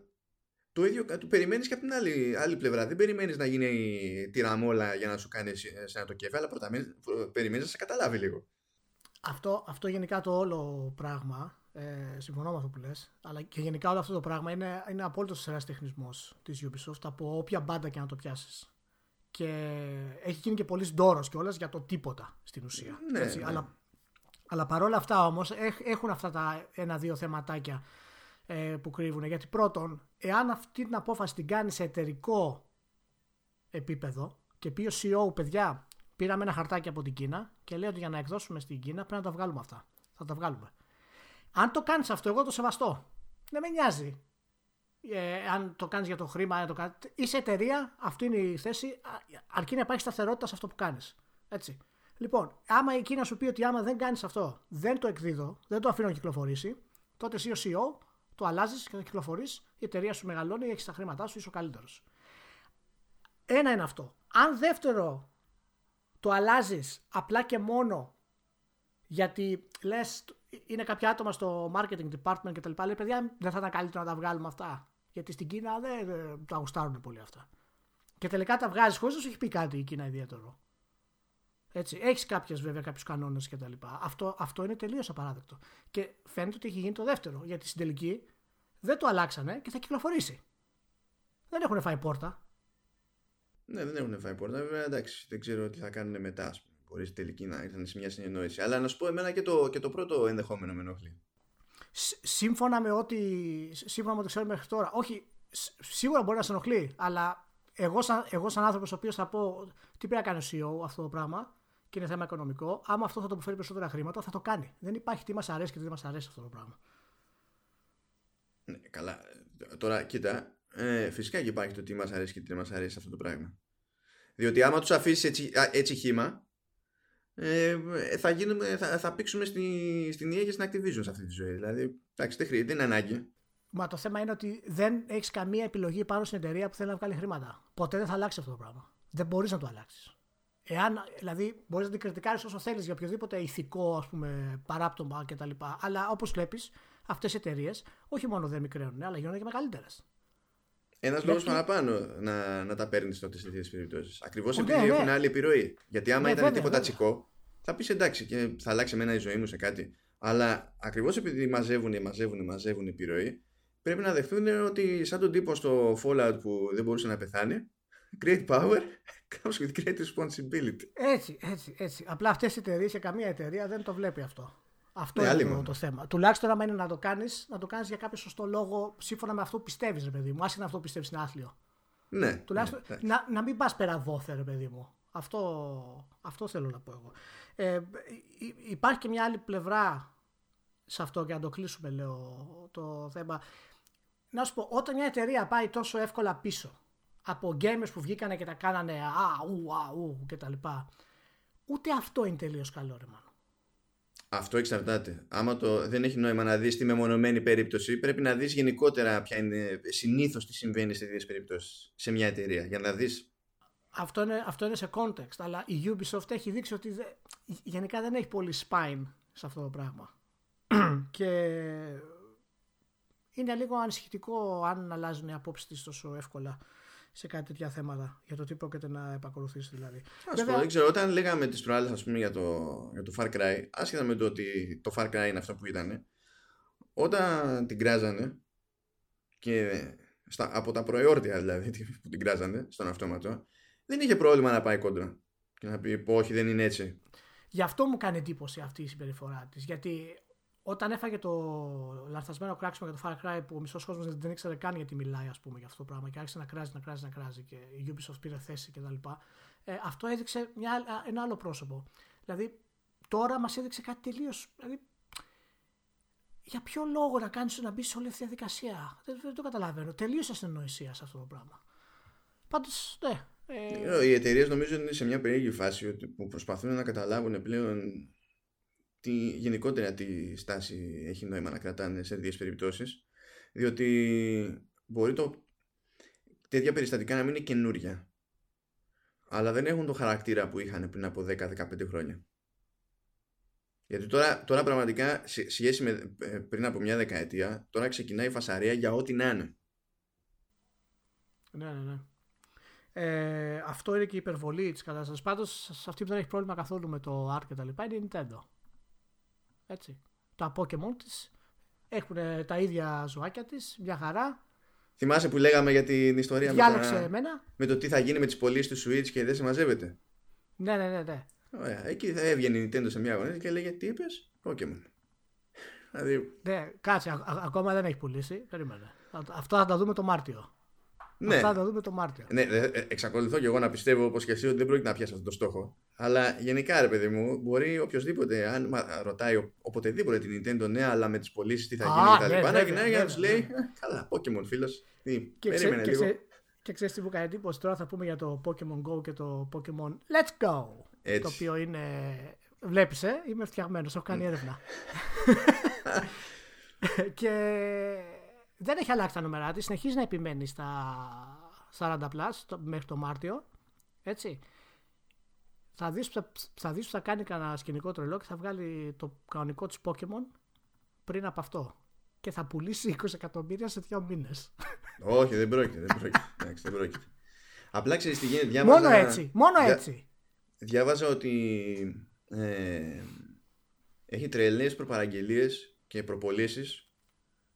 προπολήσεις το, το Smash. Ε, ναι, έχει, έχει περισσότερες από οτιδήποτε στη, στην ιστορία ναι. της Nintendo ever. Ναι, ναι. Οπότε ε, πρέπει, πρέπει να ποντάρουν σε αυτό ακόμη περισσότερο επειδή βλέπουν ότι πάει με τα μπούνια και δεν είναι και πολλές μέρες νομίζω. Όχι, όχι. Αυτό σίγουρα, είναι, αυτό σίγουρα θα τους δώσει. Ε, δεν έχει το, τη δύναμη να πουλήσει hardware όπως ένα Pokemon, αλλά πιστεύω ότι αν χτίσει πάνω σε αυτό, ε, τα νούμερά του ίσως θα τα καθυστερήσει λίγο, αλλά θα τα φτάσει ε, με άλματα. Γιατί και το Pokemon Let's Go που τώρα θα πούμε κάποια πραγματάκια. Ναι, αυτό ε, πρόσφατα βγήκε. Τρία εκατομμυριάκια την πρώτη εβδομαδούλα έτσι για την πλάκα του. Ε, ναι, για να περνάει η ώρα, ρε παιδί μου. Τι κάνετε, καλημέρα. Μια για να περνάει η ώρα. Ναι, είναι ναι. Γιατί, μετά, γιατί μετά βγαίνει. Είναι ακριβώς για να σου βγαίνει μετά η EA με το Mass Effect και να λέει ότι ελπίζω σε ένα μήνα να βγάλω τόσα. Πώς τα συνδυάζεις έτσι, πώς τα ε, θυμάμαι, θυμάμαι τα προηγούμενα τραύματα. που έχει να πουλήσει σε PC, Xbox και, και PS και δεν πιάνει, ξέρω εγώ, το, κανένα στόχο σε κανένα επίπεδο και βγαίνουν οι άλλοι με το, με το Let's Go και κάνουν πλάκα.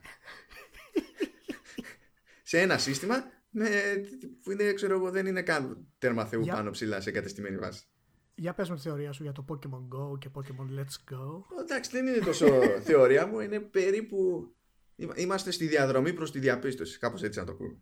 Κάπως έτσι. Γιατί προέκυψε μια έρευνα για την Αμερικανική αγορά που έλεγε ότι από αυτούς που ασχολούνται συστηματικά με το, με το Pokemon Go σε, σε iOS και Android, σε smartphones τέλος πάντων, ε, το 24% δηλώνει ότι θέλει να, να πάρει το Pokemon Let's Go μάλλον ψέματα το 24% είναι και παίχτες που έχουν Switch Α, μπράβο. Και από αυτούς το 65% θέλει να πάρει το Let's Go. Το Let's Go. Αυτό από μόνο του δεν σημαίνει και πάρα πολλά πράγματα, διότι κάποιος που έχει Switch να θέλει έτσι κι αλλιώς να ασχοληθεί με Pokémon, εντάξει, δεν εκπλήσει ακριβώς. Δηλαδή θα μπορούσε να πιάσει τέτοιο ποσοστό ε, στην πρόθεση αγοράς και χωρίς να παίζει όλος αυτός ο κόσμος τέλος πάντων Pokémon Go. Το ενδιαφέρον όμως είναι το άλλο. Είναι ότι α, το 13% εκείνων που παίζουν Pokemon Go και δεν έχουν Switch θέλουν να πάρουν Pokemon Let's Go. Άρα θέλουν να πάρουν εκ των πραγμάτων και Switch. Γιατί χωρίς Switch δεν υπάρχει Pokemon Let's Go. Κοίτα, είναι φανερό ότι είναι μια κίνηση που κάνει τώρα η Nintendo για να εκμεταλλευτεί την επιτυχία του Pokemon Go, το οποίο τελευταία που διάβασα μετράει ακόμα τουλάχιστον 50 εκατομμύρια ε, για την πλάκα του. Όχι, λέει έχει 55 εκατομμύρια λογαριασμούς στην Αμερική και το 60% ναι. εξακολουθούν και είναι ενεργοί ε, το οποίο μιλάμε για τραγικά νούμερα, έτσι, ναι. Ε, εξωφρενικά και προσπαθεί τώρα στην ουσία η Nintendo με το Pokemon Let's Go να τους μεταφέρει σιγά σιγά προς το Switch έτσι, να χτίσει τη βάση της και δεδομένου ότι με το κανονικό της Pokemon στον ορίζοντα θα δούμε αν θα βγει το 19, λογικά θα βγει το 19 ε, μιλάμε θα γίνει κόλαση Μανώ. Ναι, θα, θα γίνει σφαγή θα πέσουν τα πάντα. Και άμα πάει και το δέσει έτσι και κάνει και ε, τη ματσακονιά και το δέσει με, κανένα, με καμία τέλος πάντων διασκευή στο hardware, καμία τροποποίηση, εκεί ναι, θα ναι, σαπίσουν. Ναι. Αν το κάνει συνδυαστικά και έχει μάλιστα και δημιουργήσει και κάποια links να τα συνδέει και στο gameplay πέρασμα από το Go στο κανονικό Pokemon και αυτά που έχεις κερδίσει από το ένα μπορείς να τα κάνεις στο άλλο κτλ. Ξέρεις τι έχει να γίνει. Στο λέω, θα μιλήσουμε για τα μεγαλύτερα λανσαρίσματα όλων των εποχών. Ναι, θα πέσει διάλυση, θα πέσει διάλυση. Γιατί δεν είναι μόνο ο καημός από το Popo να βγει καινούριο κανονικό Pokemon. Είναι και η πρώτη φορά που θα βγει κανονικό Pokemon στα σοβαρά, στο ας πούμε βασικό σύστημα. Στο βασικό σύστημα. Σωστό, τούμπανο. Ε, όπως Ενώ μέχρι πρώτη νόση ήξερε, δε παιδί μου, όσο Nintendo να ήσουν και να, θα είχες τη φορητή κονσόλα της Nintendo, θα είχες τη νοικιακή κονσόλα της Nintendo, ήξερες ότι το σοβαρό το Pokemon θα έρθει στη φορητή. Πραγματικά δεν ξέρω. αυτά, τα, αυτά τα κολπάκια που κάνει η Nintendo πραγματικά δείχνουν μια εταιρεία που έχει οριμάσει πάρα πολύ και έχει οριμάσει μέσα και μέσα στις δυσκολίες της αποτυχίας που έχουν φάει όλα αυτά τα χρόνια και μπορούν να χειριστούν ρε παιδί μου πολύ χαμηλά νούμερα ή ελλείψεις software ή προβλήματα με μπαταρία ή δεν ξέρω εγώ τι. Τόσο άνετα πλέον αυτή η εταιρεία. Δεν υπάρχει κανένας πανικός. Έτσι είναι τόσο άνετη και τώρα βλέπουμε συνεχίζει να επιμένει στα υψηλά της νούμερα μέχρι το τέλος για το Switch, το οποίο ούτως ή άλλως θεωρείται επιτυχία. Δεν, δεν μπορούμε να το πούμε κάτι διαφορετικό. και χωρίς να έχει κυκλοφορήσει στην ουσία έτσι, τρομερά franchises όπως είναι τα Pokemon και επερχόμενα φυσικά το Smash όπως είναι το Metroid Prime τι παίζει, μιλάμε για μια Nintendo άλλου επίπεδου έτσι μετά το, το Wii U δεν είναι στην κοσμάρα τους πλέον δεν... δηλαδή σου λέει πάνε να χτυπιέστε εμείς θα κάνουμε ό,τι μας ζωστάρει ναι, ναι. Εδώ τις προάλλες που κάνετε ανακοίνωση που λέει ότι πλέον έχει χίλια παιχνίδια ε, η πλατφόρμα. Που εντάξει, πάρα πολλά αυτά είναι παιχνιδάκια τώρα κούκου. Έτσι. Ναι, αλλά υπάρχουν. Δηλαδή αυτά δεν τα έβλεπε ούτε ζωγραφιστά η Nintendo παλιότερα. Υπάρχουν, υπάρχουν, υπάρχουν. Ε... Δηλαδή τι να πεις, ακόμα και η Bethesda έχει ασχοληθεί και έχει κάνει ports. Έπρεπε να το φέρει πάλι εκεί. Έπρεπε μα δεν μπορώ, μα δεν μπορώ, δεν μπορώ. Πάντως Όχι, τώρα σοβαρά το ότι υφίσταται τέλος πάντων Doom και Wolfenstein στο, στο Switch, όταν ξεκινούσε το Switch, δεν περίμενες ότι αυτή είναι μια πιθανότητα. Μπορεί όχι, να, μπορεί εμείς, εμείς οι δυο, αν θελήσουμε, όποτε θελήσουμε να παίξουμε αυτά τα παιχνίδια, που τέλος πάντων τα έχω τιμήσει μέχρι στιγμής, να ξέρουμε ότι δεν υπάρχει περίπτωση να πούμε ότι ναι, θα προτιμήσουμε την έκδοση Switch. Γιατί έχουμε το περιθώριο να προτιμήσουμε άλλες εκδόσεις τέλος πάντων. Αλλά δεν αλλάζει ότι είναι σημαντικό ότι μπήκε κάποιος στον κόπο και υπάρχουν αυτά ήθελα... τα πράγματα εκεί. Εγώ το μόνο που θα ήθελα, βέβαια αυτό δεν θα αλλάξει. Θα ήθελα κάποια πιο πρόσφατα multi, multi-format παιχνίδια να μπορούν να βγουν στο Switch. Όχι απαραίτητα να είναι πολλά από αυτά, αλλά να είναι πιο ξέρεις, της χρονιάς ας πούμε, ένα-δύο παιχνίδια σε κάποια καλή έκδοση ας πούμε και όχι καταστάσεις FIFA κτλ. Αλλά δεν, δεν μπορείς να πεις κάτι στην Nintendo. Αυτό το σχέδιο που χρησιμοποιεί τώρα γιατί χτίζει όλο αυτό το, το Pokemon, το οποίο δεν ξέρω τι θα γίνει στο 2019.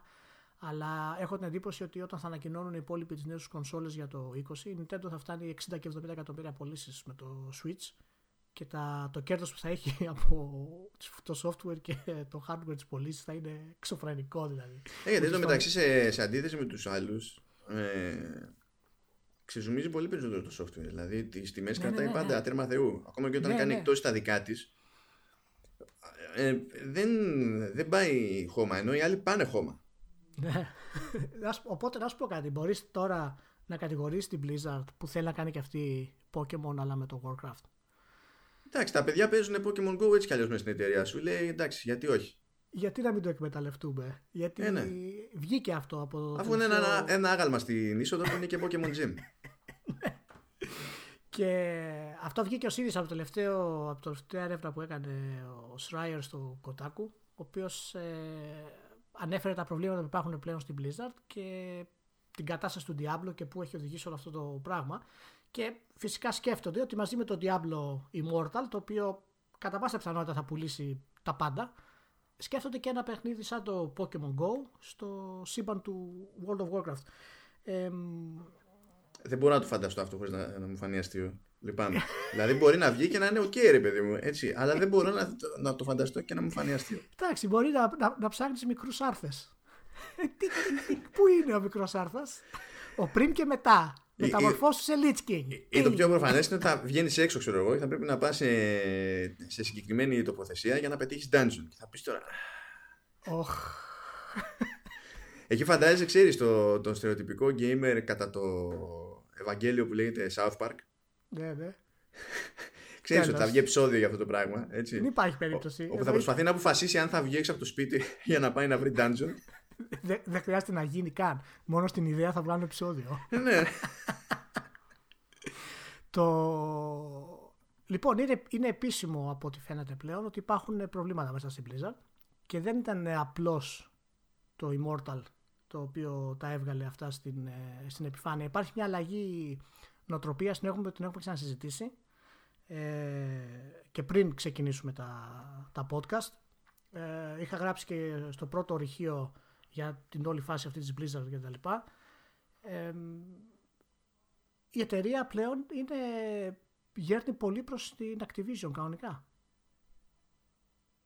Εντάξει, έχει διαδρομή ακόμα να διανύσει, αλλά προς τα εκεί προς τα εκεί γέρνει και δεν νομίζω ότι θα τη γλιτώσει. Και η πλάκα είναι ότι αυτό που μου κάνει φοβερή εντύπωση είναι ότι η αίσθηση που μου, άφησε το, το κείμενο του Κοτάκου είναι ότι υπάρχουν άνθρωποι μέσα στην Blizzard που δεν μπορούν να συλλάβουν ότι το παθαίνουν αυτό. Και λες. Όλοι θεωρούσαμε ότι είναι θέμα χρόνου. Όλοι όμως. Όλοι. Γιατί; Ξέρεις τη μυαλά που βαλάει Activision. ξέρεις και τι μυαλά κουβαλάει η Vivendi. Δεν είναι η πρώτη σου σχέση με τη Vivendi, η οποία συγχωνεύτηκε υποτίθεται με, τη... με την Activision τότε και έγινε η Activision Blizzard και μετατράπηκαν οι υπόλοιπε σε θηγατρικές. Ναι, ισχύει, ισχύει αυτό που λες. Απ' την άλλη πρέπει να σκεφτούμε και το, και το ανάποδο. Δηλαδή όταν, όταν δουλεύεις στην Blizzard και το μάντρα της εταιρείας είναι θα είναι έτοιμο όταν είναι έτοιμο. Έχει συνηθίσει να κυκλοφορείς παιχνίδια ένα 4 και 5 χρόνια στην ουσία και παραπάνω ακόμα. Και παραπάνω, ναι. Και ο ίδιος ο, ο developer μέσα, το, ο απλός, ο Grant ας πούμε, ε, που προγραμματίζει και σχεδιάζει και τα λοιπά, ε, δεν είναι σίγουρο ότι ξέρεις όλες οι αλλαγές φτάνουν στα αυτιά του. Ο Το κάτω στρώμα μπορεί να ζει στο δικό του κόσμο. Παρ' όλα αυτά, ε, δεν είναι τυχαίο ότι ο, ο Μόρχαιμ παραιτήθηκε από την Blizzard, ο οποίος είναι ένας από τους δημιουργούς της εταιρείας και μεγάλη μορφή ε, φέτος. Από την άλλη έχουμε το Chris Metzen, ο οποίος και αυτός τελείωσε και είναι υπεύθυνος για το lore του World of Warcraft σε μεγάλο βαθμό. Ε, έχει σκηνοθετήσει ε, το Warcraft το 3, δηλαδή έχει κάνει voice overs, ήταν το δημιουργικός, ο, ο δημιουργικός πλήνθος ας πούμε στη, στην εταιρεία. Και όλα αυτά έρχονται να δέσουν με την ε, παρέτηση του Πάρντο το 2014. Έτσι, όλοι, όλοι οι δημιουργοί, οι σημαντικοί της, ε, της Blizzard έχουν πλέον φύγει. Και ο μόνος που έχει μείνει πλέον ως, ε, από τους συνειδητές εταιρείας ε, είναι ο, ο Άνταμ, το οποίος ξεκίνησε την εταιρεία με τον, ε, με τον Μόρχαιμ, ο οποίος δεν είναι καν στο CEO, είναι στο Executive Board αυτή τη στιγμή. Ναι, κοίτα. Ε, δεν δείχνουν ε, αυτά τα πράγματα κάτι. Έχει... Ναι, δείχνουν, δηλαδή, να σου πω, τα δέχομαι ως ενδείξεις ότι ε, γίνονται αλλαγές και γίνεται αλλαγή φρουράς και μαζί με τα υπόλοιπα λες δεν μπορεί να μη συνδέονται αυτά. Να, να κάνω μια παρενθεσούλα πριν, ναι. πριν συγγνώμη διακόπτω για το Μέτσεν, ο οποίος ο Μέτσεν ε, είχε πει ότι όταν ε, είναι ο, ο τελευταίος φρουράς ο οποίος, ο οποίος παρετήθηκε και είπε ότι έφτασε σε σημείο κατάρρευσης, είχε αρχίσει να έχει λέει ε, πονοκεφάλους, ε, επιθέσεις πανικού, ήταν όλη η κατάσταση κρίση πανικού κτλ.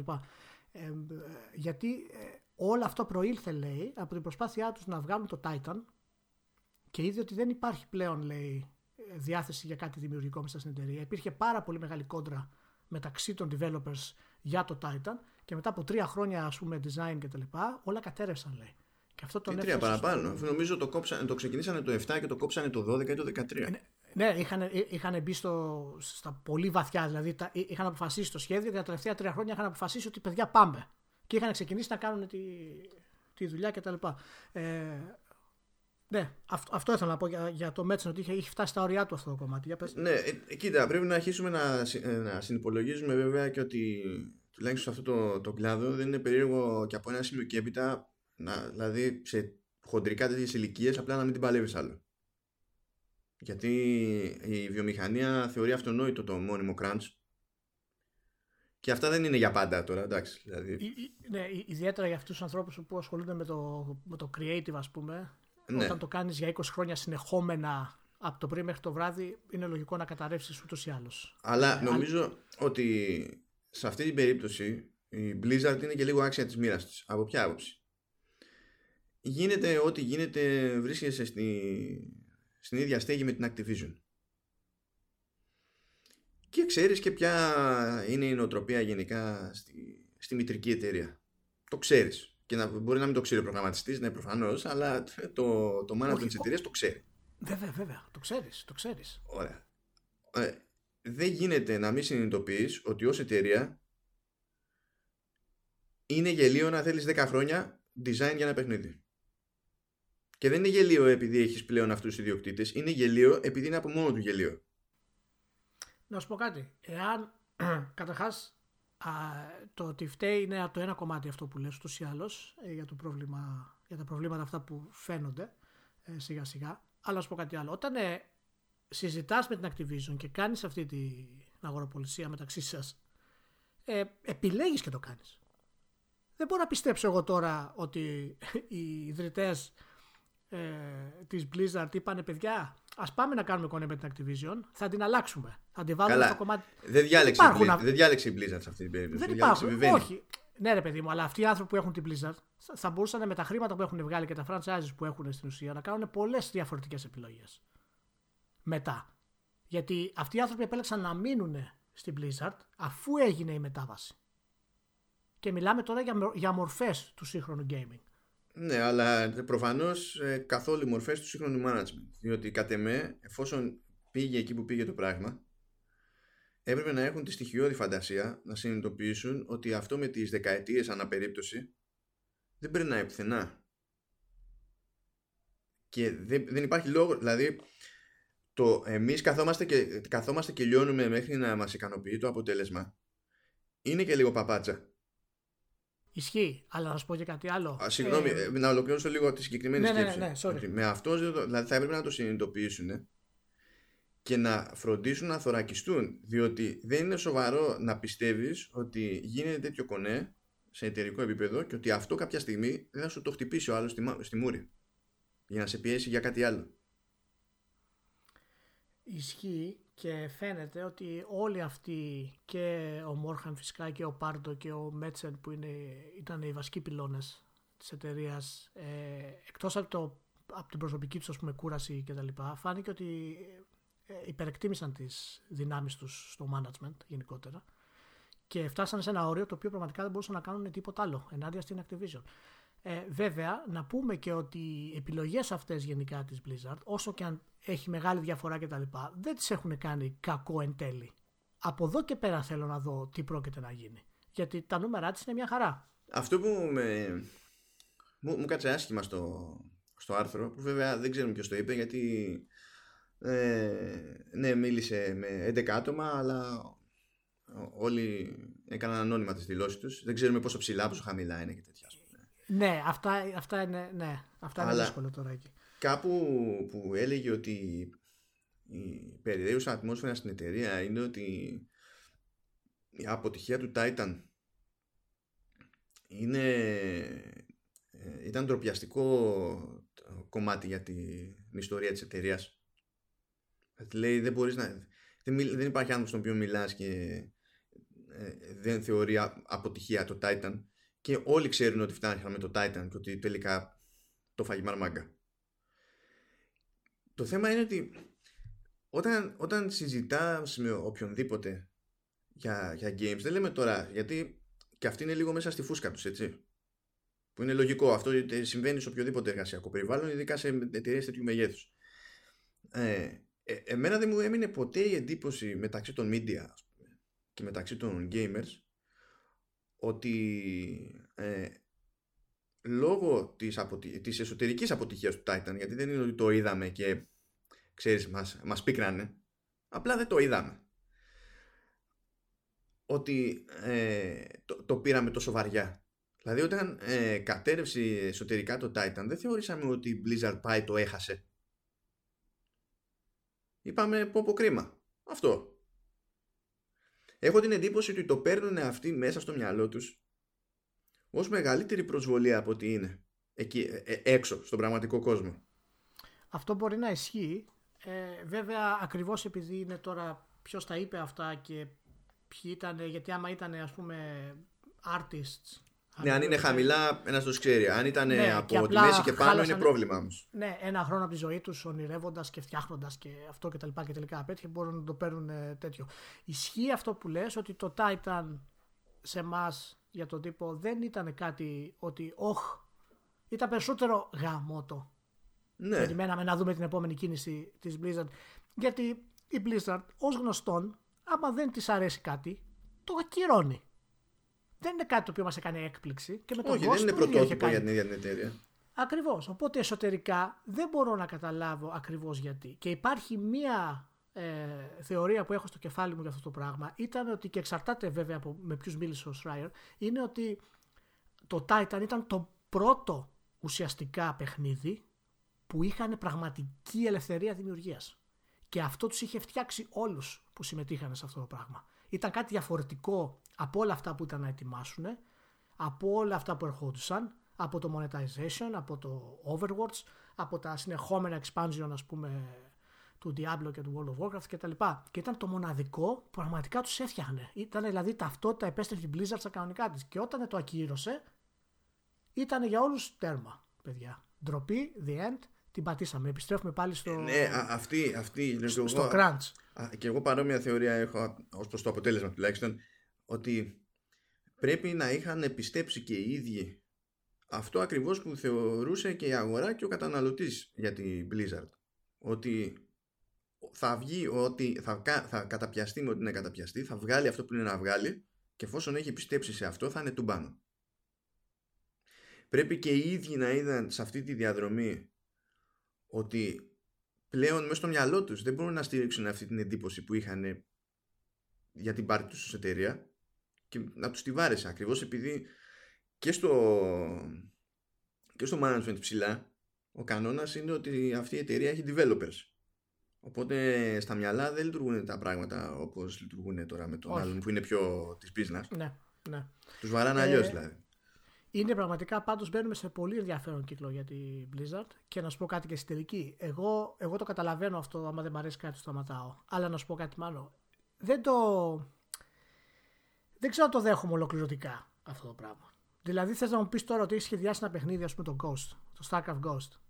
Έτσι. Και είσαι Blizzard με αυτά τα resources που έχεις κτλ. Και, και δεν σου βγαίνει το παιχνίδι. Τι, τι σημαίνει αυτό και το ακυρώνεις; Τι σημαίνει Μα... δεν σου βγαίνει; Μα γι' αυτό λέω, γι' αυτό εγώ πηγαίνω κόντρα στην ιδέα ότι χρειάζομαι 300 χρόνια να βγάλω ένα παιχνίδι. Διότι δεν υπάρχει λόγος σε τέτοιες παραγωγές, γιατί στην τελική δεν μπορείς να μου το παίξεις και ούτε τρελός επιστήμονας, ούτε τρελός καλλιτέχνης. Δεν, δεν είμαστε εδώ πέρα για να μου πεις ότι αφιέρωσε 20 χρόνια από τη ζωή σου σε ένα, ε, σε ένα λογοτέχνημα, σε ένα πίνακα ζωγραφικής, που ε, δεν εξαρτάται τίποτα από αυτό, ας πούμε. Απλά έτσι γούσταρες. Ξέρεις ότι έχεις να βγάλεις προϊόν, είσαι εταιρεία. Δεν είσαι να, μπράβο, αλλά, αλλά να σου πω κάτι. Εγώ, εγώ, αυτό που λες είναι ακριβώς. Δηλαδή, για ποιο. Πόσο χρόνο θέλεις για να πεις κόβω κάτι επειδή δεν μου βγαίνει; 7 χρόνια; Ναι, δεν είναι σοβαρό να θέλεις τόσο. Δηλαδή, εκεί αποτυγχάνει ναι. το management είναι τόσο απλό. Και για τον Κώστα, ας πούμε, το ακούγαμε πόσο, τρία χρόνια. Ήταν και καλά στη θεωρία και στην παραγωγή και στο σχεδιασμό και στην παραγωγή. Παραπάνω πρέπει να είναι. Και παραπάνω και ακυρώθηκε. Δηλαδή, αυτά τα πράγματα δείχνουν και κάποια εσωτερικά της Blizzard, ας πούμε, κάποια θέματα που έχει όσον αφορά, όσο με έχει μεγαλώσει δηλαδή σε αυτό το κομμάτι, όπου πήγαινε να γίνει πολύ πιο corporate η φιλοσοφία της από δημιουργικό ε, που ήταν πριν και γενικά αυτά άρχισαν ένα τέτοιο, να έχουν σύγκρουση μεταξύ τους. Τώρα είναι, θα έχει πολύ ενδιαφέρον τι αισθάνεσαι ότι η Blizzard θα πραγματικά θα αρχίσει να επενδύει σε νέα IPs κτλ. ή το ξεχάσαμε αυτό πλέον και ό,τι είναι να βγάλει θα είναι monetization. Όχι, καλά. Τώρα κοίτα, από τη στιγμή που είχε που είχε αιώνες να ασχοληθεί με νέο IP, έκανε κατά μία έννοια το ψυχικό με το Overwatch. Σου λέει καλά, για τη δική μας την παράδοση είναι νωρίς ακόμη για καινούριο IP. Και έτσι κι αλλιώς έχουν να τραβηχτούν με το καινούριο του Diablo. Που εκεί πέρα τώρα διάβασα ό,τι διάβαζα και όταν έφτασε στο σημείο που λέει ότι ε, προς το παρόν το καινούργιο Diablo εξακολουθεί να έχει ισομετρική κάμερα και αυτό ήταν, αυτό ήταν το πρώτο μαχαίρι στην καρδιά. Που εντάξει, δεν λέω ότι δεν μπορεί να ξαναλειτουργήσει ποτέ τίποτα σε ισομετρική κάμερα. Αλλά λες, άμα ήταν να έχεις φάει τόσα χρόνια και να μου δείξεις ότι τουλάχιστον έχεις κότσια για κάτι, θα έπρεπε να ήταν το πρώτο πράγμα που θα σε απασχολούσε. Δεν πρόκειται να γίνει αυτό. Και μάλιστα ξέρεις τι μου άρεσε; Είναι ότι θα επιστρέψουμε, λέει, στο gritty ναι, του Diablo 2 και τέτοια. ναι, ναι, ναι, ναι, ναι, okay, ναι. Γιατί και τότε όταν, όταν τρώγανε κράγια του Diablo 3 ήταν παράξενοι όλοι αυτοί που τους κράζανε. Αλλά ναι, ναι, ναι, ναι. Αλλά τώρα, όχι, τελικά μπορεί να είχαν και δίκιο. Να το κάνουν πιο γκρι τώρα, να τους. Ε, πιο σκοτεινό. Εκεί που λύγησα ήταν που ε, λέει ότι ναι, ξέρω εγώ είναι με μετρική κάμερα, αλλά δεν αποκλείεται να αλλάξει αυτό. και τώρα τέτοιου είδους αλλαγή δεν είναι εντάξει πήραμε μια κάμερα και αλλάξαμε την γωνία λήψης. Αυτό επηρεάζει το σύμπαν. Και αν είσαι στη φάση που αναρωτιέσαι ακόμη αν ισχύει δηλαδή η πληροφορία που έχει ο Στράιερ οι τύποι έχουν χαθεί ναι. κάπου ναι, γιατί, γιατί δεν, αυτό, είναι, αυτό είναι κατάρα το πρόβλημα του να μην ε, ανανεώνεσαι ως, ε, δημιουργικά ως εταιρεία όταν έχεις τη δυνατότητα. Και, Και όταν φυσικά επαναλαμβάνεις χτυπιούνται τα- για το πώς θα το κάνουν monetize αυτό το πράγμα. εντάξει, Μπράβο. κλασικά. Όταν επαναλαμβάνεις τα ίδια πράγματα συνέχεια, συνέχεια, συνέχεια, αντί να πας σε καινούρια παιχνίδια, σε καινούρια IP, σε καινούριε προκλήσεις, ε, είσαι στο ίδιο πράγμα και το ανακυκλώνεις. Όχι, λες, κοίταξε, πρέπει να βρω τρόπο να του κουμπώσω κάποιο μηχανισμό που να υπάρχει ελπίδα να μου βγάλει κανένα φράγκο. Ναι, ναι, αλλά να κρατήσω όπως ήταν πριν. Για Και να θα μην βάλω και κάνεις μερικά συνήθως. στοιχεία ε, που να είναι, ξέρεις, δανεισμένα από MMO γιατί εντάξει πρέπει. Ναι, ναι, ναι. Είναι, είναι, είναι της εποχής. Είναι modern. Ναι, ναι, ναι. Έτσι. Και λες, εντάξει, κατάλαβα. Κατάλαβα ποιο, ποιο είναι το σκεπτικό. Μπράβο. Μπράβο, χίλια μπράβο. Ναι. Να σου πω τώρα που φτάνουμε λίγο, έχουμε πει αρκετά. Δεν νομίζω ότι έχουμε χρόνο και για τα δύο θέματα. Θες να επιλέξεις ένα από τα δύο που μας μένουν. Ναι, ναι, είναι, είναι, είναι ο χρόνος που έχω το πρόβλημα. Δεν θέλω, Μάλλον να τα τι να σε πω, κάνω. δεν θέλω να τα πω γιατί άμα τα πω και τα ακούσεις κάποιος και μετά δεν του αρέσει αυτό που επιλέξαμε θα μας πρίξει. Οπότε ξεκίνα κατευθείαν με το επόμενο. Εντάξει, τότε θα, και, θα το, πιάσω- δι- και, το, ναι. θα- τότε να σου πω, κοίτα. Και το διαλέγει ο Μάνος. Ω- εγώ δεν όχι, το διαλέγω, εγώ είμαι αθώος. Είμαι μια όχι, χαρά. όχι, εγώ θα σου κάνω τη χάρη γιατί νομίζω ότι ταιριάζει ωραία με, το, με την συζήτηση που κάναμε με την Blizzard. Σωστό, σωστό. Σωστό. Ήρθε η ώρα για τη Valve, λοιπόν. Όπου έχει μια βασική διαφορά με σε σχέση με την Blizzard. Για να την ακούσουμε. Λέει θα βγάλουμε ένα παιχνίδι όταν θα βγάλουμε ένα παιχνίδι. Αλλά σε αντίθεση με την Blizzard, η Valve κάθεται και γεννάει ε, χρήμα το Steam. Είναι, αυτή είναι αυτή μια είναι πάρα χαρά. πολύ βασική διαφορά σε όλη αυτή την Είναι- ιστορία. Είναι, είναι μια χαρά. Λοιπόν, η αξία της εδώ βλέπω είναι στα 5 δισεκατομμυριάκια μέχρι πέρσι, το 17. ψυχουλάκια είμαστε. Δηλαδή. Επίσης Καλά δεν, είμαστε. δεν ανακοινώνει καθόλου οικονομικά μεγέθη ποτέ. Όχι, όχι, δεν, δεν απασχολείται με τέτοια πράγματα ο, ο Γκάμπον. Δεν απασχολείται. είναι, είναι, είναι άνετος. Κάθεται άνετα. Ε, λοιπόν, τώρα η Valve είναι ένα θέμα και ξαναήρθε στα πράγματα. Είπε ότι θα φτιάξει νέα παιχνίδια πλέον κτλ. Ε, ποια παιχνίδια είπαμε θα φτιάχνει μάλλον. Πες μας τα κορυφαία νέα IP. Εντάξει, Ισχύει βγάζει αυτό το, που το άκουσα; Artifact που είναι το collect- collectible card game και φυσικά θα είναι.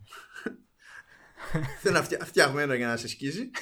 Ναι. τόσο, τόσο και, απλό. το, και το σχεδιάζει μαζί με τον δημιουργό του Magic the Gathering. Έναν από τους δημιουργούς του Magic the Gathering. Ναι, ναι, ναι. Γιατί τι, τι- ποια άλλη εγγύηση χρειαζόμαστε ότι θα υπάρχει ώστε έτσι και κολλήσεις να σου διαλύει τη ζωή και το τραπεζικό λογαριασμό; Αυτό δεν υπάρχει Ακριβώς. κάτι σίγουρο. Ακριβώς. ακριβώς. Θα πεις γιατί, το, μα- άσχημο το Magic. Όχι. Αλλά όχι, πα- το, δεν, το Magic δεν το λες, παραμένει το πιο... Όχι, δεν, όχι. δεν το λες παιχνίδι, το λες επένδυση. Ναι, το Magic παραμένει το πιο διάσημο card game που υπάρχει στον κόσμο κτλ. Αλλά για να το συντηρήσει και να παίζεις, δεν μπορείς να έχεις ούτε σπίτι ούτε οικογένεια ούτε τίποτα. Πρέπει να είσαι σε ένα διαμέρισμα, να δουλεύεις και τα λεφτά σου να τα δίνεις εκεί. Ε, ναι. Ε, και το το Artifact- άλλο που δεν θυμάμαι τώρα το Ναι. ακριβώς τον τίτλο, κάτι με Godz ήταν, αλλά δεν είναι καν Ναι. δικό της. Δηλαδή αγόρασε τον developer που έφτιαχνε το παιχνίδι, αγόρασε την Campo Santo που είχε Ναι. φτιάξει το, το The Long Dark. Ε, και θα φτιάξει κάτι άλλο και το έφτιαχνε έτσι κι αλλιώς ε, θα βγει πλέον ως τίτλος της Valve. The Ναι. End. Αυτό. The End και τέλος. Λοιπόν, το τελευταίο Portal Game που έβγαλε ήταν το Portal VR που ήταν, είχε βγάλει κάποιο έτσι για το HT Vive. που Καλά, αυτό ήταν και κράχτης σχεδιασμό επειδή είχε του. συμμετοχή στο design Ε, του ναι. HTC5. Του Ε, HTC ναι, Vive, ε, ναι. το, το, το Portal 2 είναι το τελευταίο ουσιαστικό video game που βγάλουν το 11. Έλα, εντάξει, left- ήταν και το CSGO. Το, le- αι, αι, αι, το Left 4 Dead 2 βγήκε το 9 και το τελευταίο Half-Life βγήκε Στη Κάποιο μεταπολίτευση. κάποιο καιρό πριν. Χοντρικά. Ναι. κάποιο καιρό πριν. Ε, λοιπόν, μιλάμε για τη μεγαλύτερη κατάρρευση, δημιουργική κατάρρευση στην ιστορία της βιομηχανίας. Ναι, η Για τύπη το- είναι άμπαλη πλέον, δεν υπάρχει. Έτσι, Δηλαδή, πρέπει α, να, το, να, να, να τους δώσουμε το βραβείο αυτό σε αυτό Ναι. το πράγμα. Οικονομικά μπράβο τους έχουν ε, πάει πολύ μπροστά, είναι φοβεροί. Αλλά από θέματα δημιουργικότητας και τα λοιπά είναι τέλος. Η εταιρεία είναι... Βασικά εκτός. σε, σε όλα τα επίπεδα είναι εκτός τόπου και χρόνου. Είναι άλλη μια περίπτωση όπου είναι developers και έχουν ξεχάσει να είναι humans. Άλλη μια περίπτωση. Γιατί άμα τα βάλεις κάτω, υποτίθεται ότι και καλά οι, οι χρήστες, οι συστηματικοί χρήστες του, του Steam είναι γύρω στα 67 εκατομμύρια. Αυτό σημαίνει ότι αν αντιμετωπίσεις τέλος πάντων αυτό το νούμερο ως και καλά εγκατεστημένη βάση, ε, μετά από, δηλαδή, να σου πω, μετά από 15 και πλέον χρόνια Steam, η βάση τους είναι μικρότερη από το PlayStation 4. Αυτή τη στιγμή μιλάμε. Δηλαδή, ενέμεν αντιμετωπίζεται, ξέρεις, ως ουσιαστικό μονοπόλιο διότι έχει το μεγαλύτερο ποσοστό από όλους, έχει σχεδόν τη μισή αγορά του PC, ας πούμε, για τη διανομή τουλάχιστον. Αλλά αυτό δεν σημαίνει ότι αυτόματα, ξέρεις, είναι η μόνη μούρη σε αυτό το καβούρι. Το επίσης τραγικό σε αυτό το πράγμα είναι ότι στην ουσία έχουν ένα προϊόν το οποίο είναι η Steam, το βασικό τους ας πούμε κτλ. Το οποίο το έχουν αφήσει όπως είναι σχεδόν από όταν βγήκε. Είναι σοκαριστικό το πώς έχουν αδιαφορήσει είτε για πολύ απλές λειτουργίες ξέρω εγώ, να βελτιώσουν το chatting είτε πολύ άλλες απλές λειτουργίες να βελτιώσουν το broadcasting να μπορείς να κάνεις λίστες φίλων να Ναι ρε αλλά είχε, είχε, είχε τις καρτούλες μπορείς να πουλάς μετά Α, έχει καρτούλ. Ε, ναι, αυτό το σκεφτήκανε. Το, δεν το ξέχασα. Αυτό, αυτό το σκέφτηκε ο. Ρε, εσύ δεν είναι normal το scroll. Όχι, όχι. Είναι πραγματικά τραγικό. Και είναι πρόσεξε, τραγικό. δεν χρησιμοποιούν δική του, δικό τους rendering engine. Γιατί όλο αυτό είναι ένα web view. το, ε, χρησιμοποιούν το WebKit που δεν το φτιάχνουν οι ίδιοι. Το βρίσκουν έτοιμο. Ε, άλλη μια εταιρεία λοιπόν φαίνεται ότι πλέον μεγάλη εταιρεία γιατί η εταιρεία έχει βάλει το Half-Life το 1 και το Half-Life το 2. Έτσι, είναι σαν να λέμε ο νονός το 1 και ο νονός το 2. Αυτό είναι. Δεν, δηλαδή το 2 είναι μάλλον καλύτερο από το 1. Οπότε είναι μια εταιρεία που έχει βγάλει απίστευτα ε, πράγματα και είναι τρομερό γιατί ο Gabe αποφάσισε να μπει στο χώρο επειδή λέει από τη μία είδε το Mario 64 και το θεώρησε τέχνη και από την άλλη επειδή είδε το Doom και το θεώρησε ότι είναι το μέλλον της ψυχαγωγίας. Και αυτά τα δύο τον όθησαν να δημιουργήσει... Αυτό που ακόμη εξακολουθεί ρε παιδί μου και για όλα αυτά είναι ο Μιγιαμότο και ο Κάρμακ είναι... Ναι, δεν ξέρω. Αυτό θέλει δικό του podcast γενικότερα. Ναι. Αλλά αυτό ήταν που τον έσπρωξε το Gabe αφού δούλεψε 10 χρόνια στη Microsoft φυσικά με τα, στα Windows κτλ πάρα πολύ έξυπνος άνθρωπος γενικότερα. Ε, και αποφάσισε να κάνει αυτό το πράγμα και να ασχοληθεί με, το, με την ανάπτυξη όπως έβγαλε και το Half-Life ύστερα η εταιρεία κτλ. Και, και εν τέλει αυτό το πράγμα έγινε, έγινε, έγινε. Δημιούργησε τη Steam πάρα πολύ έξυπνο, πολύ ωραίο, μπράβο, συγχαρητήρια. Και η μόνη τους ουσιαστική κυκλοφορία που ασχολήθηκαν με κάποιο είναι το Steam Controller Γελάμε. Και, το, και το VR. Oh. Έτσι, έλα, δηλαδή... έλα. Λειψή έρευνα Λειψή έρευνα. Γιατί, τι άλλο είναι; Λοιπόν, πρώτα απ' όλα πριν προχωρήσω στο προϊόντικό το υπόλοιπο, να βγάλω τον καημό μου πάλι για, το, για την εφαρμογή του Steam. Ναι. Εντάξει, εξακολουθεί και είναι 32 bit. Ναι, ναι, και, ναι, ναι, ναι, και ναι, τραβάνε ναι, ναι. ζόρι για την κατεύθυνση που παίρνουν τα Windows. τραβάνε ζόρι για την κατεύθυνση που παίρνουν τα Windows. Αλλά δεν μπορούν αυτοί να υποστηρίξουν 64 bit. Στο σύστημά Όχι, μου, όχι. το Steam, από το επόμενο καλοκαίρι δεν θα τρέχει. Επειδή το λειτουργικό θα αρνείται να τρέξει ε, 32 bit apps. Να μην ανεβάσεις στα, στα 64 μάλλον, να μην είσαι Κα- 32. Ναι, συγγνώμη που δηλαδή πραγματικά λυπάμαι που οι επεξεργαστές που κυκλοφορούν από το 2006 μέχρι σήμερα είναι στα 64 bit. Δεν θα ξαναγίνει. Για πες. ναι, οκ λοιπόν, ε, αυτό με στραβώνει. Αλλά πρόσεξε. Steam Controller που δεν έπιασε ακόμα και Όχι, μετά από πως. βελτιώσεις, εξακολουθεί το δημοφιλέστερο ε, χειριστήριο σε PC να είναι χειριστήριο κάποιου Xbox. Είτε του 360 Ναι. είτε του One. Ναι, ναι. Ε, έβγαλε το Steam Link το οποίο το έφαγε πολύ πρόσφατα η μαρμάγκα. Αυτό δεν το μετράω καν. Σε παρακαλώ, τώρα με προσβάλλεις. Το Steam Δεν- Link είχε, είχε μια. τέλος πάντων, ναι, εντάξει. Ήταν δηλαδή, streaming δεν το box μετράω όπου αυτό. έτρεχε, ξέρεις. Έστελνε σε έτρεχε- μορφή βίντεο το παιχνίδι που έπαιζε το PC σου που ήταν κάπου αλλού, ξέρω εγώ. ναι, και ναι, κάτι. Και είχες 6 χρόνια καθυστέρηση. Ναι, Γενικά. εντάξει. Α, είχαν τη φαϊνή ιδέα με τα Steam Machines όπου ήταν τόσο άχρηστοι που δεν είχαν μια ιστορία για τον καταναλωτή συγκεκριμένη. Το όνειρο κάθε πισά να φτιάξει κονσόλα. Αυτό ναι, είναι. ναι, εντάξει. Το όνειρο κάθε πισά. Έβλεπες ένα μάτσο, ξέρω εγώ, Steam Machines και δεν υπήρχε διαβάθμιση. Ο καταναλωτής δεν ήξερε τι είναι τι. Δεν ήξερε αν είναι PC, δεν ήξερε αν είναι Steam Machine, δεν ήξερε γιατί αυτό το Steam Machine πρέπει να θεωρείται καλύτερο ή χειρότερο από το άλλο Steam Machine, δεν είχε ιδέα. Ήθελε επίσης για να αποφύγει τα Windows γιατί έτσι; Να φτιάξει το Steam OS που ήταν, παρα... που ήταν ένα τέλος πάντων μια παραλλαγή ε, βασισμένη Ναι, ναι, σε, ναι, σε Linux. ναι. Γιατί, γιατί έτσι για την κόντρα, επειδή κάποιος developer το πήρε πολύ πατριωτικά, δεν μπορούσε να το πάρει πατριωτικά για τα 32 και τα 64 bit. Για να Όχι. ωφεληθούν όλοι. Όχι, έπρεπε να τα πάρει, να πάρει πατριωτικά για να πει: Εμείς εδώ είμαστε Λινουξάδε, φίλε. Και άμα θέλεις να αλλάξεις γραμματοσυρά για να φαίνεται καλύτερα το mail που θες να διαβάσεις, θα κάνεις mod στο mail client. Γιατί οι πραγματικοί άντρες αυτό κάνουν. Έτσι, η πραγματική αντρίλα. Ναι. Ε, εντάξει, αυτά τώρα που, που συζητάμε είναι τόσο τραγικά. Είναι τόσο καταθλιπτικά, πραγματικά.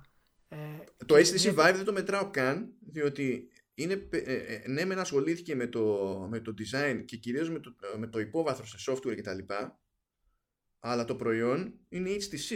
Δεν είναι στα χέρια Ναι, της να το ναι, κάνει ό,τι θέλει. Αλλά, αλλά, αλλά, όχι, όχι, αλλά συμμετείχε στο, στο σχεδιασμό και τα λοιπά και έχει πάει καλά για VR headset. Δηλαδή, σύμφωνα με τα τελευταία νούμερα και τα λοιπά, ήταν το πρώτο σε market share το πρώτο quarter του, το πρώτο τρίμηνο του 18. Ε, Δικαιωματικά γιατί είναι όντως τεχνικά καλύτερο. Βέβαια, Ναι, κατάφερε το, το αξεσουάρ που έβγαλε τώρα για να γλιτώνεις στα καλώδια να μην λειτουργεί με οποιοδήποτε σύστημα έχει AMD. Και λες μπράβο. Ναι, ναι. Και βέβαια το, όλη αυτή η προσπάθεια και τα λοιπά, το καλύτερο, το πρώτο σε πωλήσεις είναι το PlayStation VR. Αλλά εντάξει. Ε, μοιάζει περισσότερο όλο αυτό σαν ένα τραγικό ας πούμε ε, παραλήρημα του Newell ο οποίος έχει οδηγήσει την εταιρεία σε ένα εντελώς μπάχαλο εγώ δεν σου λέω να βγάλει παιχνίδια άστο έτσι αλλά είσαι μια εταιρεία που έχει προσφέρει, είναι δημιουργική έχει κόσμο και δεν βγάζει στην ουσία τίποτα. Έχεις ασχοληθεί με αυτό το Steam, το οποίο δεν το ανανεώνεις για κανένα λόγο, παρά ελάχιστες ε, βελτιώσεις όλο αυτόν τον καιρό. Δεν έχεις κάποιον άμεσο ανταγωνιστή. Το GOG πάει πολύ καλά βέβαια, αλλά επειδή, αλλά επειδή είναι DRM free, δεν έχει DRM, κάποιοι publishers δεν μπορούν να το προτιμήσουν ποτέ. Ε, οπότε είναι σαν να έχει ένα παιχνίδι ο Gabe, να κάθεται σπίτι του να μετράει τα δις και να λέει, να του στέλνει ένα mail κάποιος από το γραφείο, παιδιά, λέ, θέλετε να βγάλουμε ένα cabinet για το Left 4 Dead. Ναι, καλά Απάντηση. τώρα, εντάξει. Ωραία Για να ξεκινήσει ιδέα. μια συνεργασία με τη Cisco για να αναπτύξουν μια τεχνολογία που να ρίχνει το latency, ξέρω εγώ και τέτοια. Και, α, ακόμα και αυτή την παρατήσανε στα δύο χρόνια. Και λες, ό,τι Ναι, ό,τι ναι, και αν ναι. ξεκινάς, απλά το παρατάς στη διαδρομή, ούτε που ξέρεις τι σου γίνεται. Ναι, είναι, είναι φοβερό, αλλά είναι αυτό που σου λέω. Όταν μπαίνεις στη διαδικασία και απαντάς ναι, θα βγάλουμε ένα Left 4 Dead cabinet. Ε, νομίζω ότι έχει λήξει η κατάσταση στη, στη Valve. Πραγματικά, Και αν τώρα- δεν, εί- αν, αν δεν είχε τα έσοδα που έρχονται στον αυτόματο από Steam, η εταιρεία Δεν δεν θα- θα υπήρχε. Θα, δεν θα θα- ήταν ο περίγελος. Όχι, όχι. Και τώρα φυσικά με το artifact και τα λοιπά είναι σίγουρο ότι είναι και της εποχής του βέβαια αυτό το πράγμα ότι τα, τα χρήματα θα συνεχίσουν να, να έρχονται χωρίς να χρειάζεται να κάνει τίποτα. Πλάκα, πλάκα, το νομίζω το μόνο καλό που δεν είναι καλό που με ενδιαφέρει εμένα σαν παίχτη, αλλά σαν προσπάθεια και σαν business και σαν φάση, παρότι δεν έχει τον κόσμο που έχουν άλλοι ανταγωνιστές του, το, το, το μόνο το καλό ας πούμε ήταν ε, ε, Dota 2. Και μας έπρεπε να πω ότι αυτή η εταιρεία έτσι όπως είναι αυτή τη στιγμή και με το artifact ε, που θα βγει και με οτιδήποτε άλλο θελήσει να κάνει πλέον, ας αποφασίσει ότι δεν είμαι εταιρεία για gaming, έτσι με γεια της μεγαράτης, σας κάνω τη γουστάρι, και ας δώσει τα, το καταραμένο το Half-Life σε κάποιον να το φτιάξει. Ποιος θα το φτιάξει μετά από τόσα χρόνια; Όλοι αυτοί Έτσι. που νιώθανε ε, ε, και βγάλανε αυτό που βγάλανε τότε, συνειδητοποιείς σε τι ηλικία είναι και ότι δεν έχουν εκπαιδεύσει κανέναν εκεί μέσα για να ασχολείται με οτιδήποτε σχετικό. Δώσε, δώσε το IP, δεν με νοιάζει. Δώσε το IP. Στην Μην βγάλεις, Bethesda. το, μ- μη βγάλεις το, ε, ε, μην βγάλεις το Half-Life το 3. λοιπόν, μην βγάλεις το Half-Life το 3. Βγάλε κάτι άλλο Α, στο σε- Half-Life. το κα- Δώσ' σου, το. σου έχω καλύτερο. THQ Nordic.